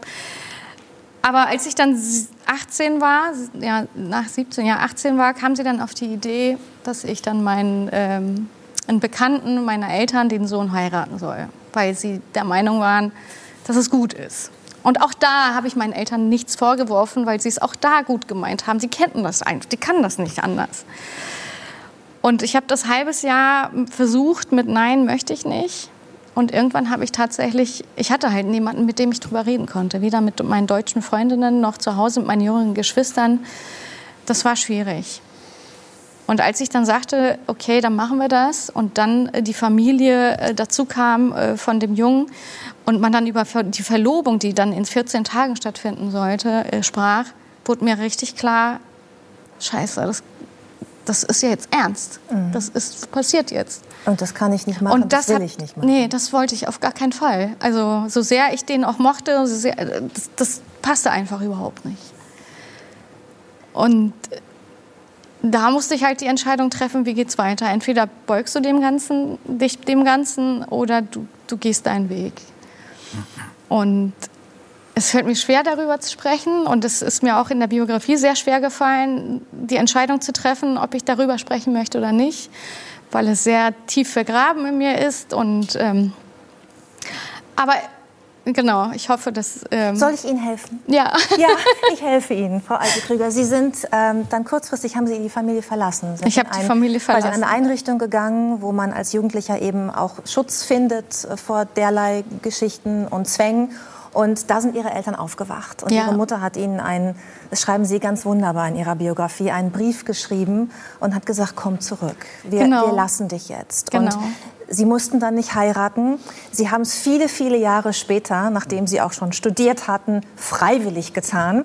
Ich helfe Ihnen jetzt sehr. Sie sagen mir jetzt nur noch, äh, ist der jetzige Ehemann, mit dem Sie diesen wunderbaren Verlag auch aufgebaut haben, mhm. ist der akzeptiert bei Ihren Eltern? Oh, super. Die lieben ihn. Die lieben ihn. Also äh, ganz kurz zu der Geschichte, dass ich äh, von zu Hause weggegangen bin. Das hat tatsächlich nur zwei Tage gedauert und meine Eltern, für die hat es dann Klick gemacht, dass sie gesagt haben, wir müssen mit den Kindern mit sein. Also das ist mir wirklich ein Bedürfnis zu sagen, dass meine Eltern da sehr, sehr einsichtig waren und äh, dann halt gesagt haben, okay, wir sind, äh, die Kinder werden hier groß, wir machen das jetzt mit. Markus, äh, den ich erst mit 36 dann kennengelernt habe, ich habe mir dann sehr lange Zeit gelassen. Ähm, ach, den lieben meine Eltern von Anfang an. Für mir war das wichtig, dass die sich dann sofort mal kennenlernen und äh, ja, doch. Nicht nur meine Eltern, auch das ganze Dorf liebt ihn. Wir haben in der Türkei im Dorf geheiratet. Viele deutsche Freunde sind mit dazugekommen und äh, er kennt da alle. er hat mit allen angestoßen und äh, ja. Es ist das vorläufig sehr schöne Happy End einer ganz ja. besonderen Geschichte, die nachzulesen ist, jetzt nicht in einem ihrer Kochbücher, ja. sondern in der Biografie, die Sie jetzt auch im Selbstverlag quasi äh, herausgebracht haben. Genau. Wir wünschen auch dafür äh, viel Glück und hoffen, dass Sie bald wieder zu uns kommen mit Vielen einem Dank. Ihrer tollen neuen Projekte. Ja, Vielen sehr Dank. gerne. Vielen Dank auch. Aber Judith, diese, ja. eins müssen wir noch nachfassen. Diese Ach, beiden ja. äh, Stimmen, ja. Kekse, runden Kekse, sind die von Ihnen? Die sind von mir, genau. Diese beiden etwas größeren von denen, genau. Hier? Ja, genau. Die, zwei ah, ja. größeren, die sind äh, zucker- und fettfrei. Und davon nimmt man ab. Davon nimmt man ab. Die sind, die sind also süß, aber zuckerfrei. Süß, aber zuckerfrei. Süß, aber zuckerfrei mhm. und fettfrei, obwohl sie sehr, äh, ich hoffe, muss ich, sind die denn trocken, sehr trocken? Oder, nee, nee, ne? Schokolade ist super. Ja. Haben wir ganz klebrig mhm.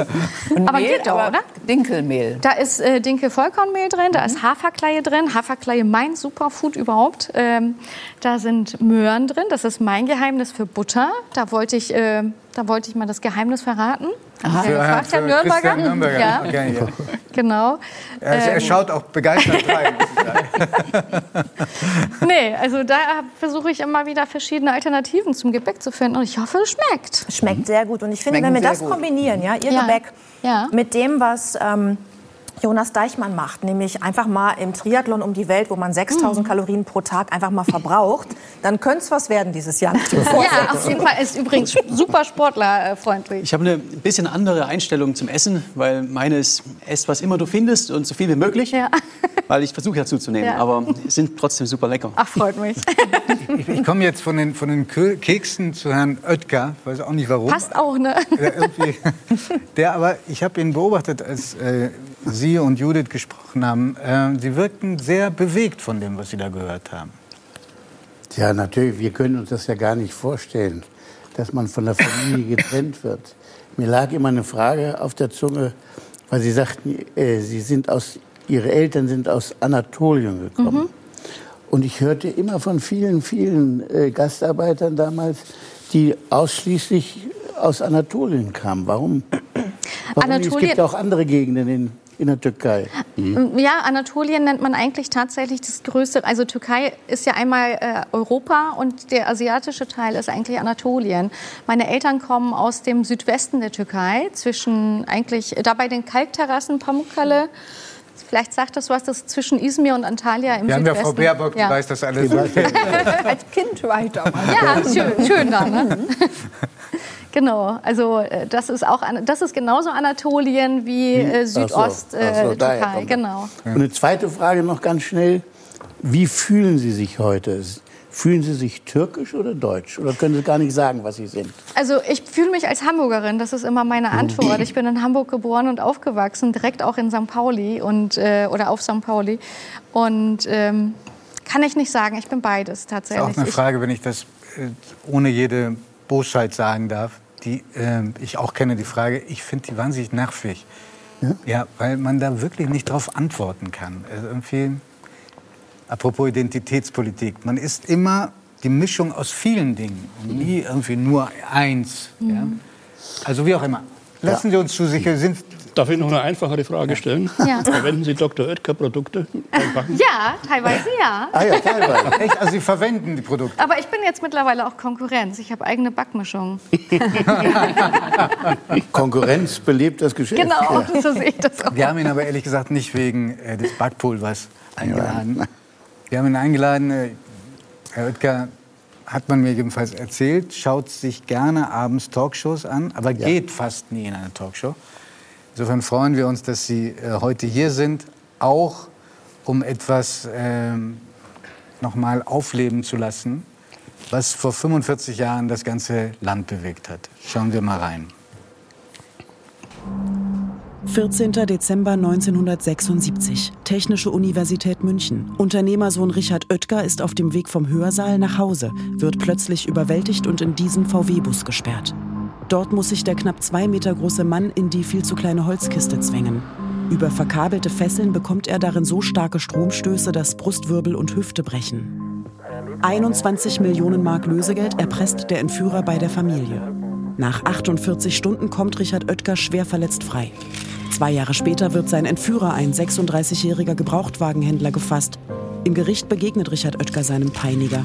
Der streitet die Tat ab, wird aber zu 15 Jahren Haft verurteilt und viele Jahre nach seiner Freilassung mit Teilen des Lösegeldes erwischt. Unter den körperlichen Folgen der Tat leidet der inzwischen 70-Jährige noch heute. Doch emotional gebrochen haben ihn die Geschehnisse nicht. Als Vorstandsvorsitzender der Stiftung Weißer Ring engagiert er sich seit Jahren für andere Kriminalitätsopfer und deren Angehörige. Er will denen eine Stimme geben, die nicht die Kraft haben, zu reden.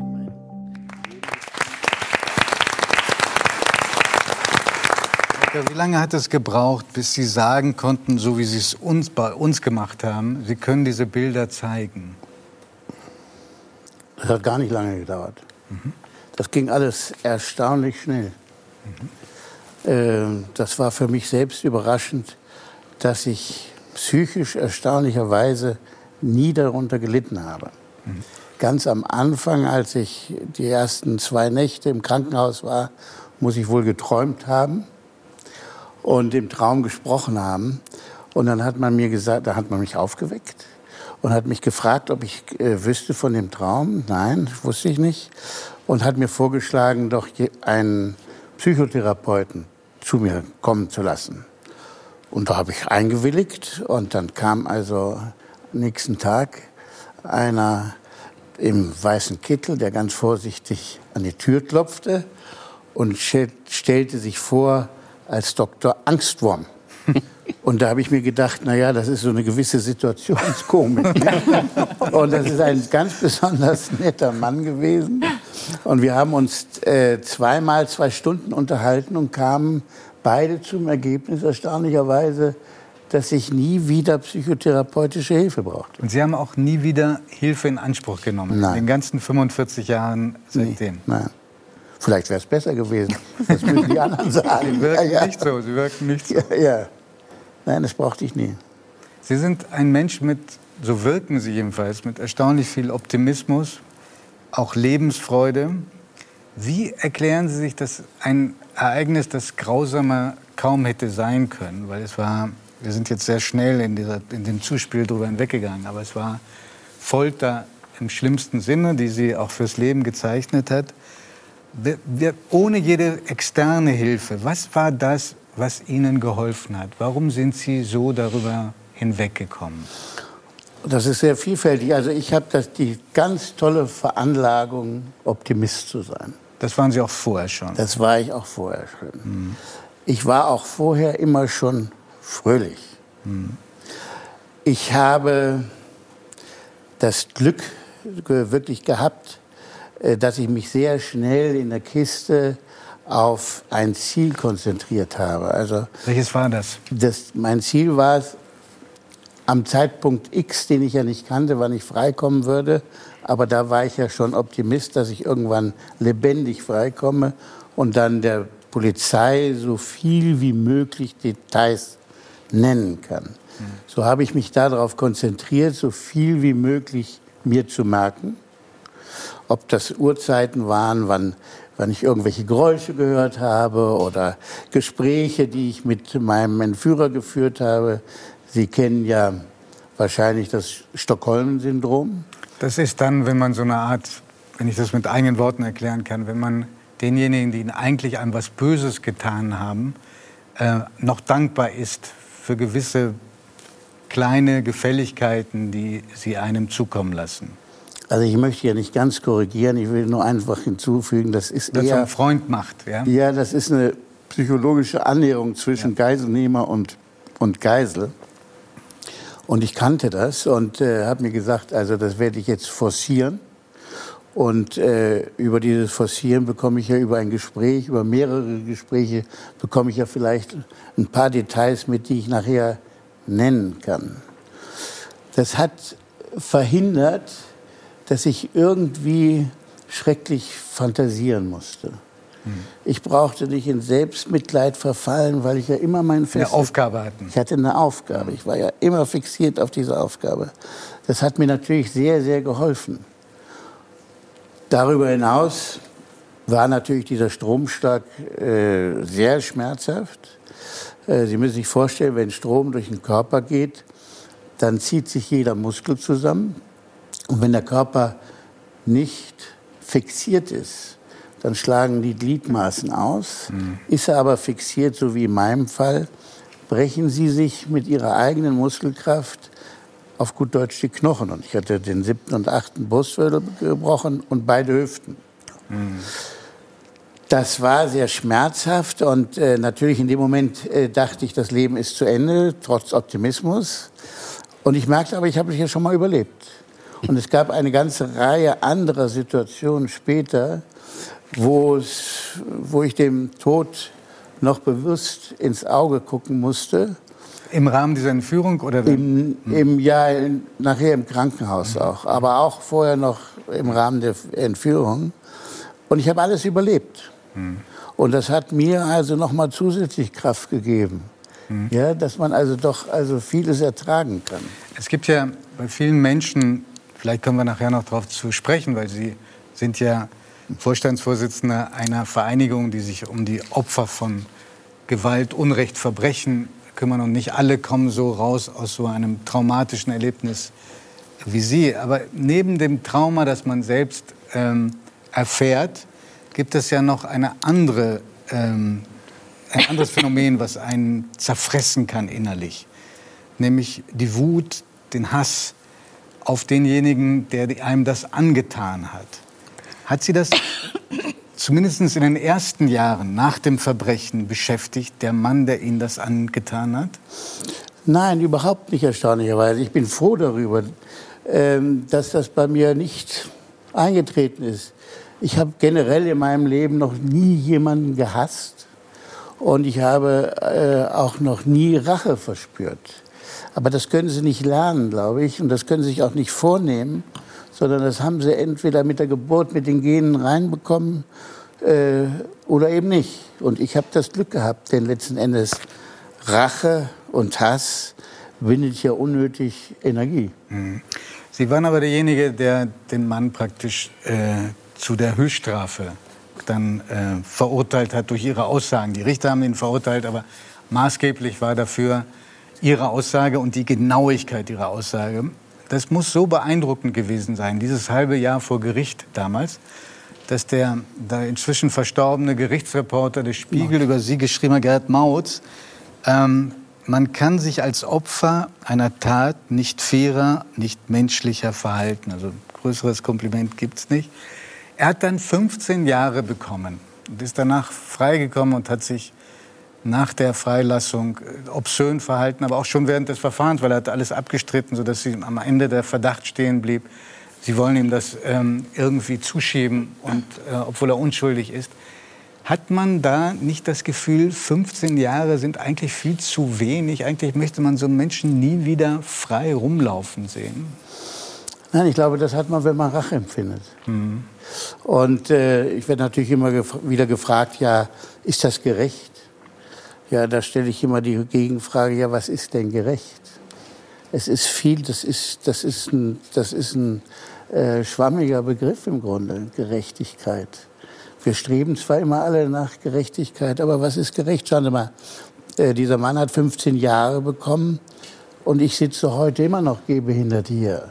Ich lebe zwar, aber ich habe mit den Folgen der Tat körperlich natürlich zu kämpfen. Für mich war das Allerwichtigste, dass ein Urteil gesprochen wird, das präventiven Charakter hat. Also es ist ja, ich war schon äh, Opfer eines äh, einer anderen Entführung. Also, es, also äh, ihr, ihr Entführer war ein, Nach, äh, ein Nachahmungstäter. Er war ein Nachahmungstäter. Ich glaube für einen Springreiter, der entführt worden war. Genau. Wenige Wochen vor Ihnen, ja. Genau. Und es waren ja noch äh, drei andere in dem Jahr entführt worden. Und er hat das die äh, Entführung des Springreiters dann zum Anlass genommen, sich überhaupt erstmal das Opfer zu suchen. Er, hatte, er war ähm, äh, vorbereitet auf eine Tat, hatte aber noch kein Opfer. Mhm. Und ich will jetzt keinem hier zu nahe treten, äh, aber es gab das Magazin, Wirtschaftsmagazin Kapital. Und in diesem äh, Wirtschaftsmagazin Kapital ist zwei Monate vor meiner Entführung über meine Familie geschrieben worden. Und da wurden wir Kinder aufgeführt mit Wohnorten.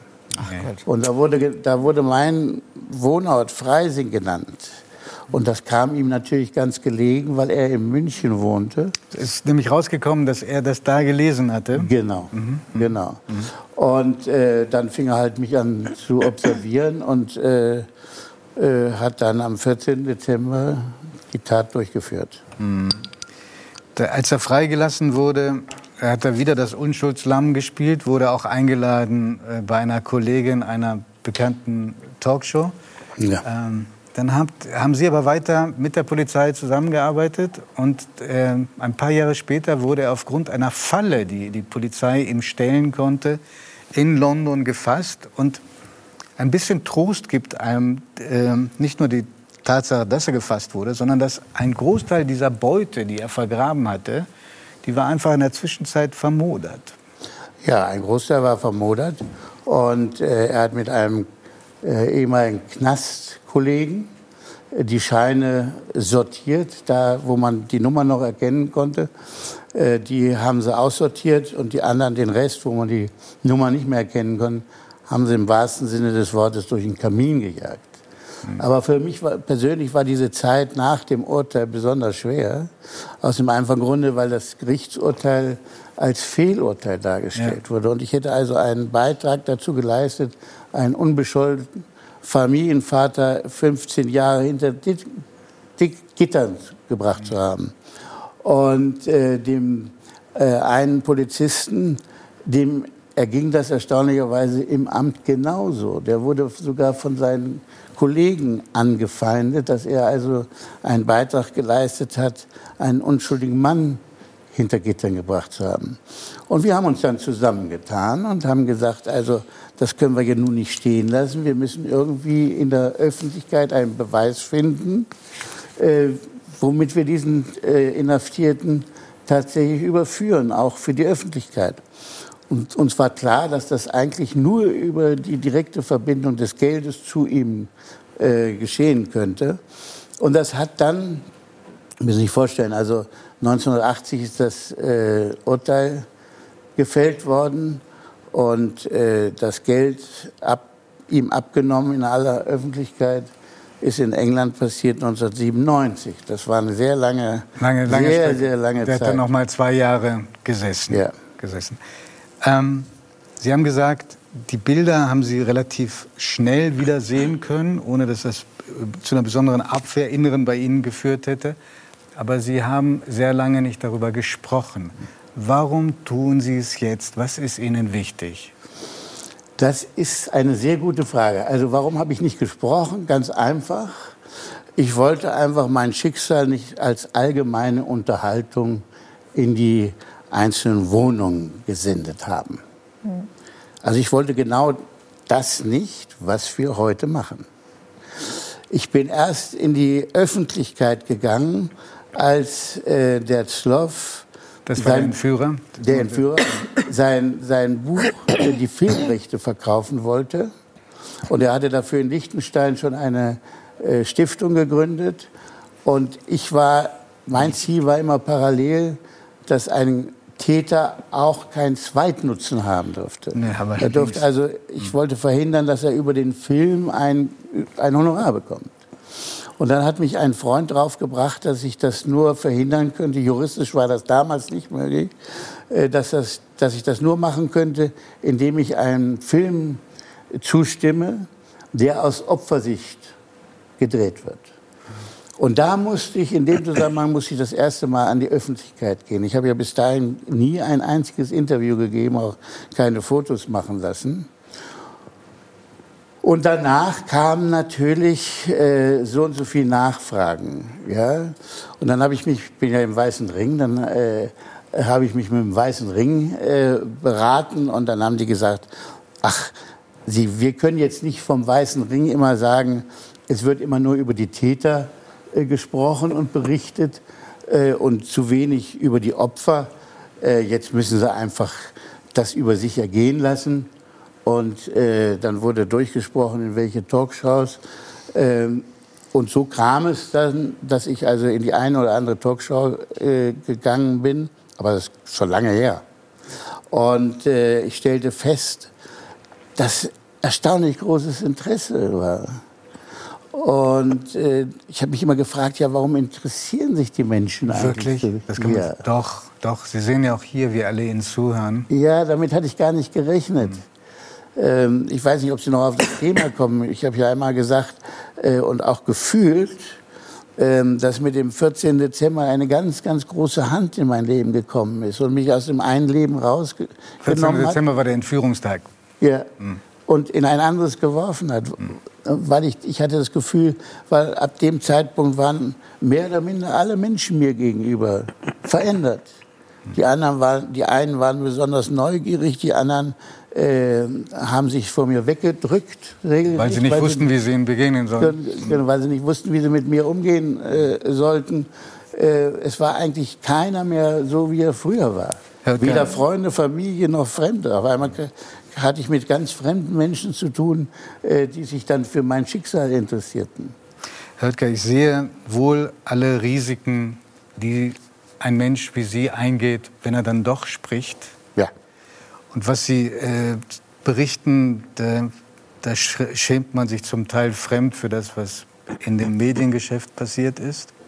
Mit diesem Fall. Aber ich möchte Ihnen sagen, es ist gut, dass Sie sprechen. Vielen Dank, dass Sie gekommen sind. Sehr gerne.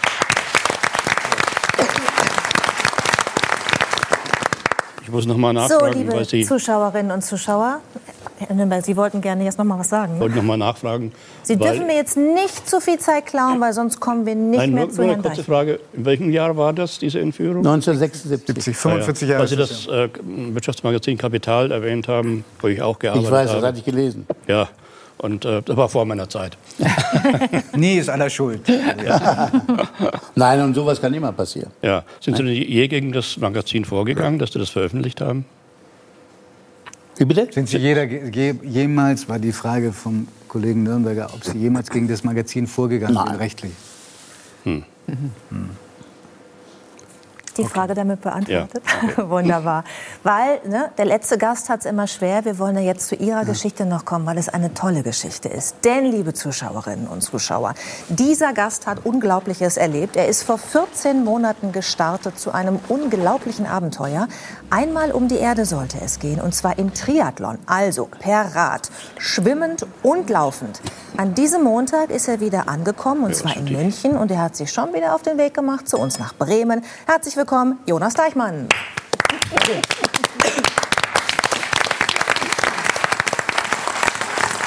Herr Deichmann, was haben Sie seit der Ankunft in München gemacht? Oder was haben Sie als erstes gemacht? Also man sieht es wahrscheinlich schon. Das allererste, was ich gemacht habe, ist, ähm, der Bart ging weg. Ich habe immer die Weg ist er nicht, er ist nur kürzer. Ja, er ist, er ist kürzer, genau, aber deutlich kürzer, weil ich bin mit der Meinung, große Abenteuer brauchen einen großen Bart und äh, am Ende kommt dann auch das Symbol, der Bart kommt ab. Das ist das allererste. Das zweite, Cash Spätzle essen, habe ich 14 Monate nicht gehabt und, und vermisst seitdem ein äh, Medienmarathon. Ähm, noch so richtig angekommen und zur Ruhe bin ich bisher nicht, aber kommt dann Weihnachten und Neujahr. Ich gucke gerade noch mal auf meine Karten. Ich habe mir so viel aufgeschrieben äh, aus Ihrem Buch. Ein Kapitel heißt Duschen ist ein seltenes Glück. Haben Sie auch Körperpflege betrieben erstmal? Also außer äh, Bartkürzen? Er ist ja geschwommen. Drei Stunden. Ja, genau, das hat also, offenbar nicht so gereicht, oder? Gerade beim Schwimmen war es eine Herausforderung, weil ähm, da sind die Distanzen viel, viel kürzer. Beim Laufen oder, oder Radfahren, da macht man Kilometer. Das heißt, man findet einen See, man findet ein Hotel, wo man, wo man duschen kann. Beim Schwimmen ist man einfach extrem langsam. Und ob da jetzt auf die zehn Kilometer, die man am Tag schafft, auch am Abend ähm, eine Dusche kommt, also süßes Wasser, ist ähm, meistens ja. nicht der Fall. Das heißt, ich bin da normalerweise nach dem Wasser auch ähm, raus aus dem Neoprenanzug und noch mal kurz ins Meer, aber das ist halt alles Salzwasser. Mhm. Das heißt, es kann schon mal vorkommen, dass es dann ähm, ein paar Tage dauert bis zur nächsten. Wollen wir noch mal Revue passieren lassen, wie viele Kilometer Sie jetzt eigentlich in diesen drei Disziplinen unterwegs waren? Wissen Sie das aus dem Kopf? Also Sie sind ja eigentlich Radfahrer. Das ist so Ihre Paradedisziplin. Da haben Sie auch schon einige Rekorde eingeheimst. Wie viele Kilometer per Rad waren es bei dieser Weltumrundung? Ich habe ziemlich genau die 120-fache Ironman-Distanz gemacht. Bin also 460 Kilometer weit geschwommen, ähm, knapp über 21.000 geradelt und bin 120 Marathons gerannt. Darf ich Ihnen jetzt die Frage stellen, die ich wirklich im Kopf habe von Anfang an? Warum? Warum, Warum nur? Zum einen, um ähm, ich liebe es, also es wurde ja auch schon vorher ähm, äh, von dir gesagt, ähm, auf ein, ein, Ziel haben, auf ein Ziel hinarbeiten, die eigenen Grenzen zu verschieben. Und ich habe die letzten Jahre äh, Fahrradrekorde aufgestellt und beim letzten, da bin ich durch Afrika geradelt, da habe ich gemerkt, ähm, ich brauche eine neue Herausforderung. Ich möchte was, was Neues machen. Und da kam die Idee, warum nicht ein, ein Triathlon? Es sind drei Disziplinen. Ich konnte vorher praktisch gar nicht schwimmen. Also klingt spannend und Aber als Sie Abenteurer, hatten das Seepferdchen. Äh, ja, ich habe in der Schule sogar ein Silberabzeichen gehabt. Also, DLRG Silber. Aber, aber ja, wir, wir, haben ja hier eine ehemalige Leistungssportlerin mit Annalena Baerbock, Trampolinspringen und Sie haben auch eine Zeit lang Fußball gespielt. Können Sie diese Besessenheit nachvollziehen? Ja, wobei das ist also ganz andere Liga, würde ich mal sagen, was Aber ich Sie waren gemacht habe. Eine Sportlerin. Ja, also ich glaube, das Tolle am Sport ist ja immer die eigenen Grenzen zu kennen, dann auch zu überwinden und dann auch immer wieder aufzustehen und das Neue äh, zu suchen.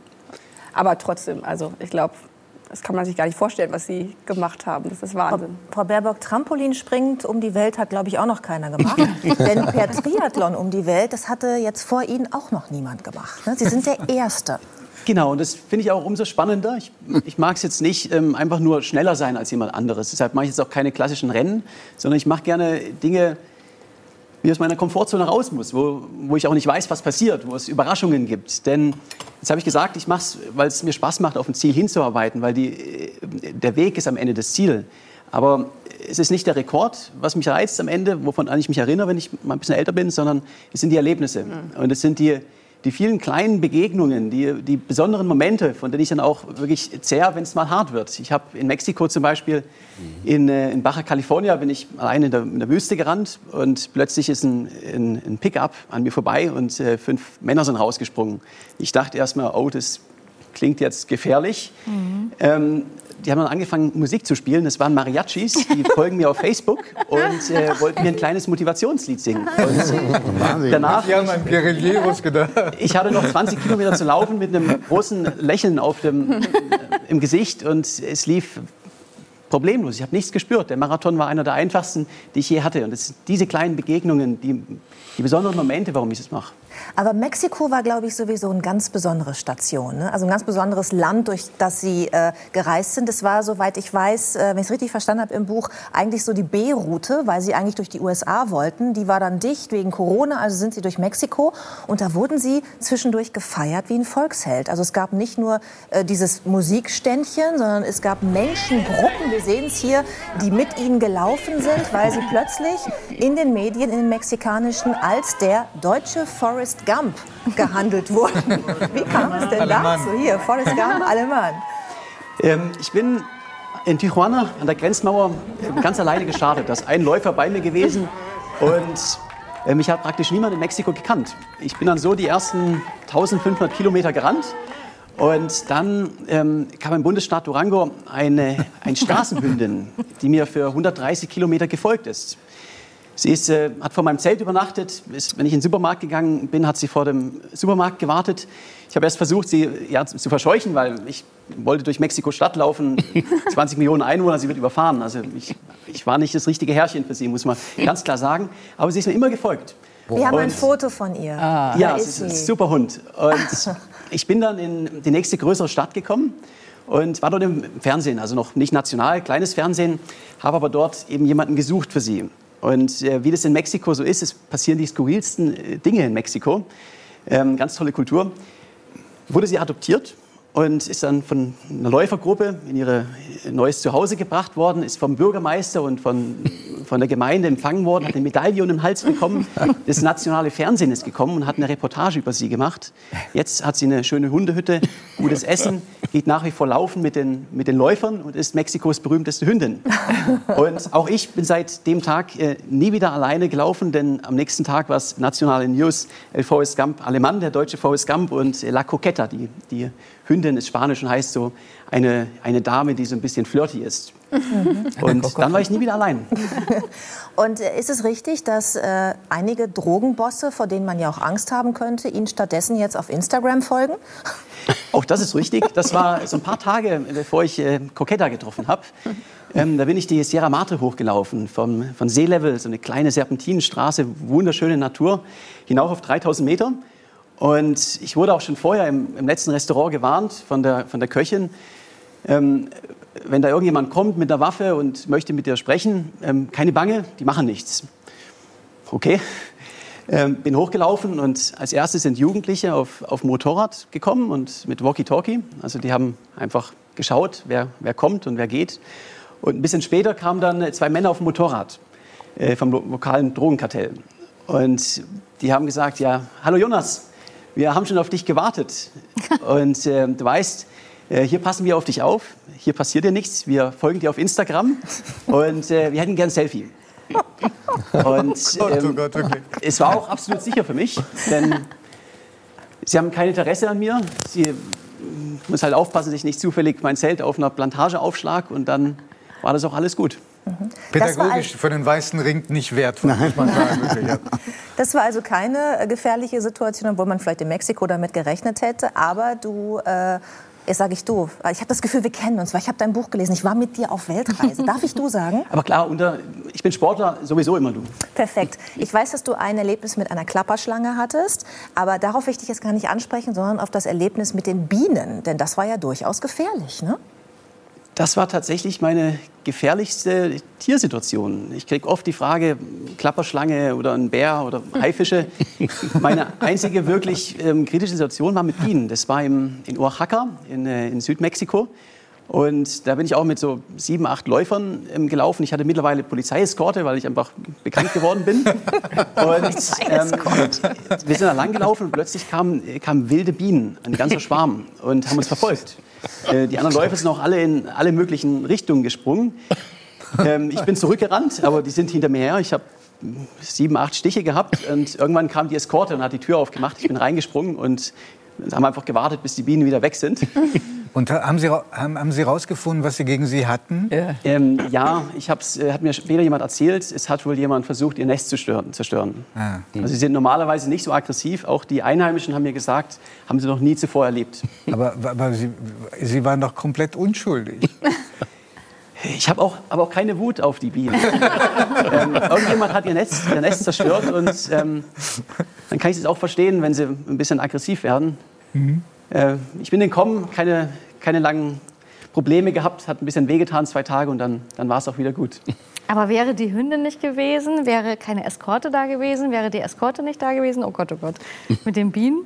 Ich habe der Hündin sehr, sehr viel zu verdanken, weil ja. Mexiko ist am Ende vor allen Dingen wegen den Menschen so ein tolles Erlebnis gewesen. Es war einfach total skurril, wer da alles mitgelaufen ist und ähm, das habe ich alles äh, der Hündin zu verdanken. Aber, aber Judith und ich, als wir uns vorbereitet haben, haben gesagt, die Hündin hätten wir nie zurückgelassen. Es fiel mir auch, auch wirklich schwer, ähm, weil sie ist, mir, sie ist mir auch ins Herz gewachsen. Aber ich bin danach durch, durch Leon, durch Mexiko-Stadt, durch viele, viele große Städte gelaufen, teilweise auf der Autobahn, weil es, es ist die sicherste Straße. Und äh, auch hier, ich habe ja kein Zuhause. Ich äh, habe seit vier Jahren keine Wohnung, ähm, bin nonstop unterwegs, äh, lebe auf Reisen. Ähm, so gut ich mich mit der Hündin verstanden habe, sie ist letztendlich, ich bin nicht das richtige Herrchen und ich weiß, jetzt hat sie eine gute Hundehütte, Hundehütte hat ähm, gutes Essen und die Läufer, also der lokale Laufclub, ähm, nimmt sie nach wie vor mit. Sie rennt sehr, sehr viel und sie schicken mir mal Fotos und Videos. Es geht ihr blendend. Könnten Sie ja noch mal besuchen, oder? Wenn ich noch mal in Mexiko bin, dann ähm, werde ich das auch bestimmt machen. Und, ja.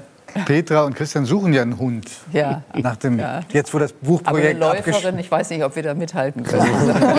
Oder etwas ruhiger. Ist einiges gewohnt jetzt, das stimmt. Ich würde Sie gerne noch mal auf was, würde dich gerne noch mal auf was ansprechen, was du vorhin so gestreift hast, nämlich, dass du eigentlich Radfahrer bist und jetzt auch schwimmen musstest, nämlich 450 äh, Kilometer, um genau zu sein, nur mit dem DLRG Silberabzeichen, das ich auch habe.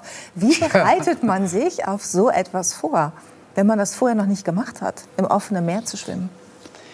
Also ich bin immer der, der Meinung, es ist, es ist alles Kopfsache. Und je länger das Ganze geht, desto mehr wird es ähm, eine Frage der richtigen, Einstellung. Man muss einfach positiv sein und, und kleine Ziele haben. Also ich, in meinem Kopf schwimme ich immer von Bucht zu Bucht. Meine Vorbereitung, die war so circa ein halbes Jahr. Ähm, ich bin ein paar Mal schwimmen gegangen, aber dann war der Lockdown in Corona-Zeit, also so, die Schwimmbäder waren zu.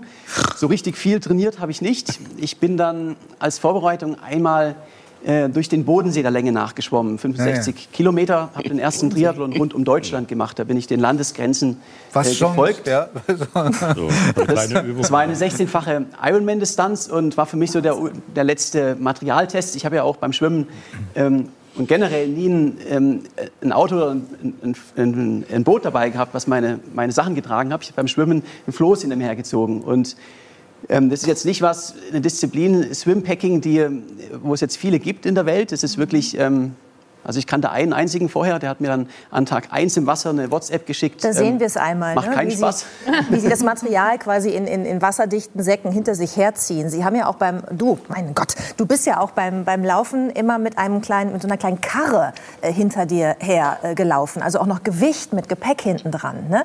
Und da soll es auch eine Situation gegeben haben, wo Menschen es unglaublich gut mit dir gemeint haben, weil sie dir einfach mal 26 Millionen oder wie viele es waren hinten reingeworfen haben, ohne sich darüber im Klaren zu sein, was das gewichtmäßig für dich bedeutet. Also ich bin ja ein absoluter Minimalist. Auf meinen letzten Abenteuern habe ich meine Zahnbürste in der Mitte durchgeschnitten, um nochmal die letzten Gramm zu sparen. Und in Mexiko wo ich gesagt habe, ich laufe jetzt durch Mexiko statt durch die USA, haben mir ganz viele Leute geschrieben, oh, das ist gefährlich, pass auf. Und die größte Gefahr, die ich von den Mexikanern hatte, das war die, die Gastfreundschaft, weil ich bin mit, mit Geschenken überhäuft worden am Ende. Ich erinnere mich genau, ich bin einmal in, in Oaxaca auch ein, habe ich einen Empfang gehabt. Ich wurde dann vom Bürgermeister und der Gemeinde empfangen. Und es ging so einen Kilometer ziemlich steil den Berg hoch auf Kopfsteinpflaster. Ich mit meinem Anhänger hinten dran. Und das ganze Dorf stand Spalier. Und alle haben mir ähm, haben mir Getränke, ähm, Wasser, ähm, Drinks und so angeboten. Und man muss in Mexiko Geschenke annehmen. Am Ende war der, habe ich gezählt, da waren 19 Liter äh, Getränke in meinem Anhänger und ich bin kaum noch den Berg hochgekommen. Am nächsten Tag haben sie mir sechs Melonen geschenkt. Wahnsinn. Ähm, jetzt, äh, wo du von dieser wahnsinnigen Reise zurückgekommen bist, es ist wirklich auch lesenswert, das Buch, weil man mit dir ja mitreist, weil man durch Russland im Winter reist, weil man miterlebt, wie du morgens in gefrorene Schuhe gehst, ja, und äh, dann auch noch weißt, in diesen gefrorenen Schuhen morgens, der nächste Kaffee ist erst in 50 Kilometern, da muss ich jetzt hinlaufen. Also es ist wahnsinnig spannend, das alles mitzuerleben. Jetzt, wo du wieder hier bist, hast du da schon dein nächstes Abenteuer vor der Brust oder war es das jetzt erstmal? Also ich bin jetzt die nächsten, äh, sag ich mal so sechs, sieben Monate erstmal beschäftigt. Ähm, das Buch ist raus, dann äh, läuft auch gerade ein Film in der European Outdoor Film Tour und es kommt auch noch im, im April äh, Vale la Pena noch ein großer Dokumentarfilm in die Kinos. Ich halte Vorträge, also es wird jetzt erstmal kleinere Abenteuer und ich brauche jetzt auch mal ein bisschen Erholung dann. Ich habe aber trotzdem schon mein nächstes großes Projekt. Das ist auch was, ich brauche es, weil wenn man jetzt so ein Projekt wie das hatte, 14 Monate plus, plus Vorbereitung, ich habe zwei Jahre lang, war das mein Leben. Und wenn es dann vorbei ist, dann fragt man sich natürlich immer, was, was kommt als nächstes. Ich hatte viel Zeit, wo ich allein gelaufen bin, allein geradelt bin zum Nachdenken. Und äh, 2023 geht es wieder los. Wird definitiv genauso herausfordernd wie der Triathlon um die Welt. Aber aktuell streng geheim, klar. Okay, aber ich würde mich jetzt gerne schon mal anmelden, dass du zu uns kommst, um nach diesem Abenteuer dann wieder bei uns darüber zu berichten. Vielen Dank für den Besuch, Jonas Deichmann. Danke, sehr, sehr gerne. Wir können es selber kaum fassen, Judith und ich, dass auch unsere Sendezeit schon vorbei ist. Danke an diese großartige Runde. Und wir können Ihnen, liebe Zuschauerinnen und Zuschauer, jetzt nur noch von Herzen frohe Weihnachten wünschen. Haben Sie ein paar erholsame, schöne, warme, in der Familie gut aufgehobenen Tage. Dankeschön für die Treue in diesem Jahr. Und wir sehen uns im nächsten Jahr wieder, wenn Sie mögen. Bis dahin passen Sie auf sich auf. Tschüss. Ciao, auf Wiedersehen. Danke.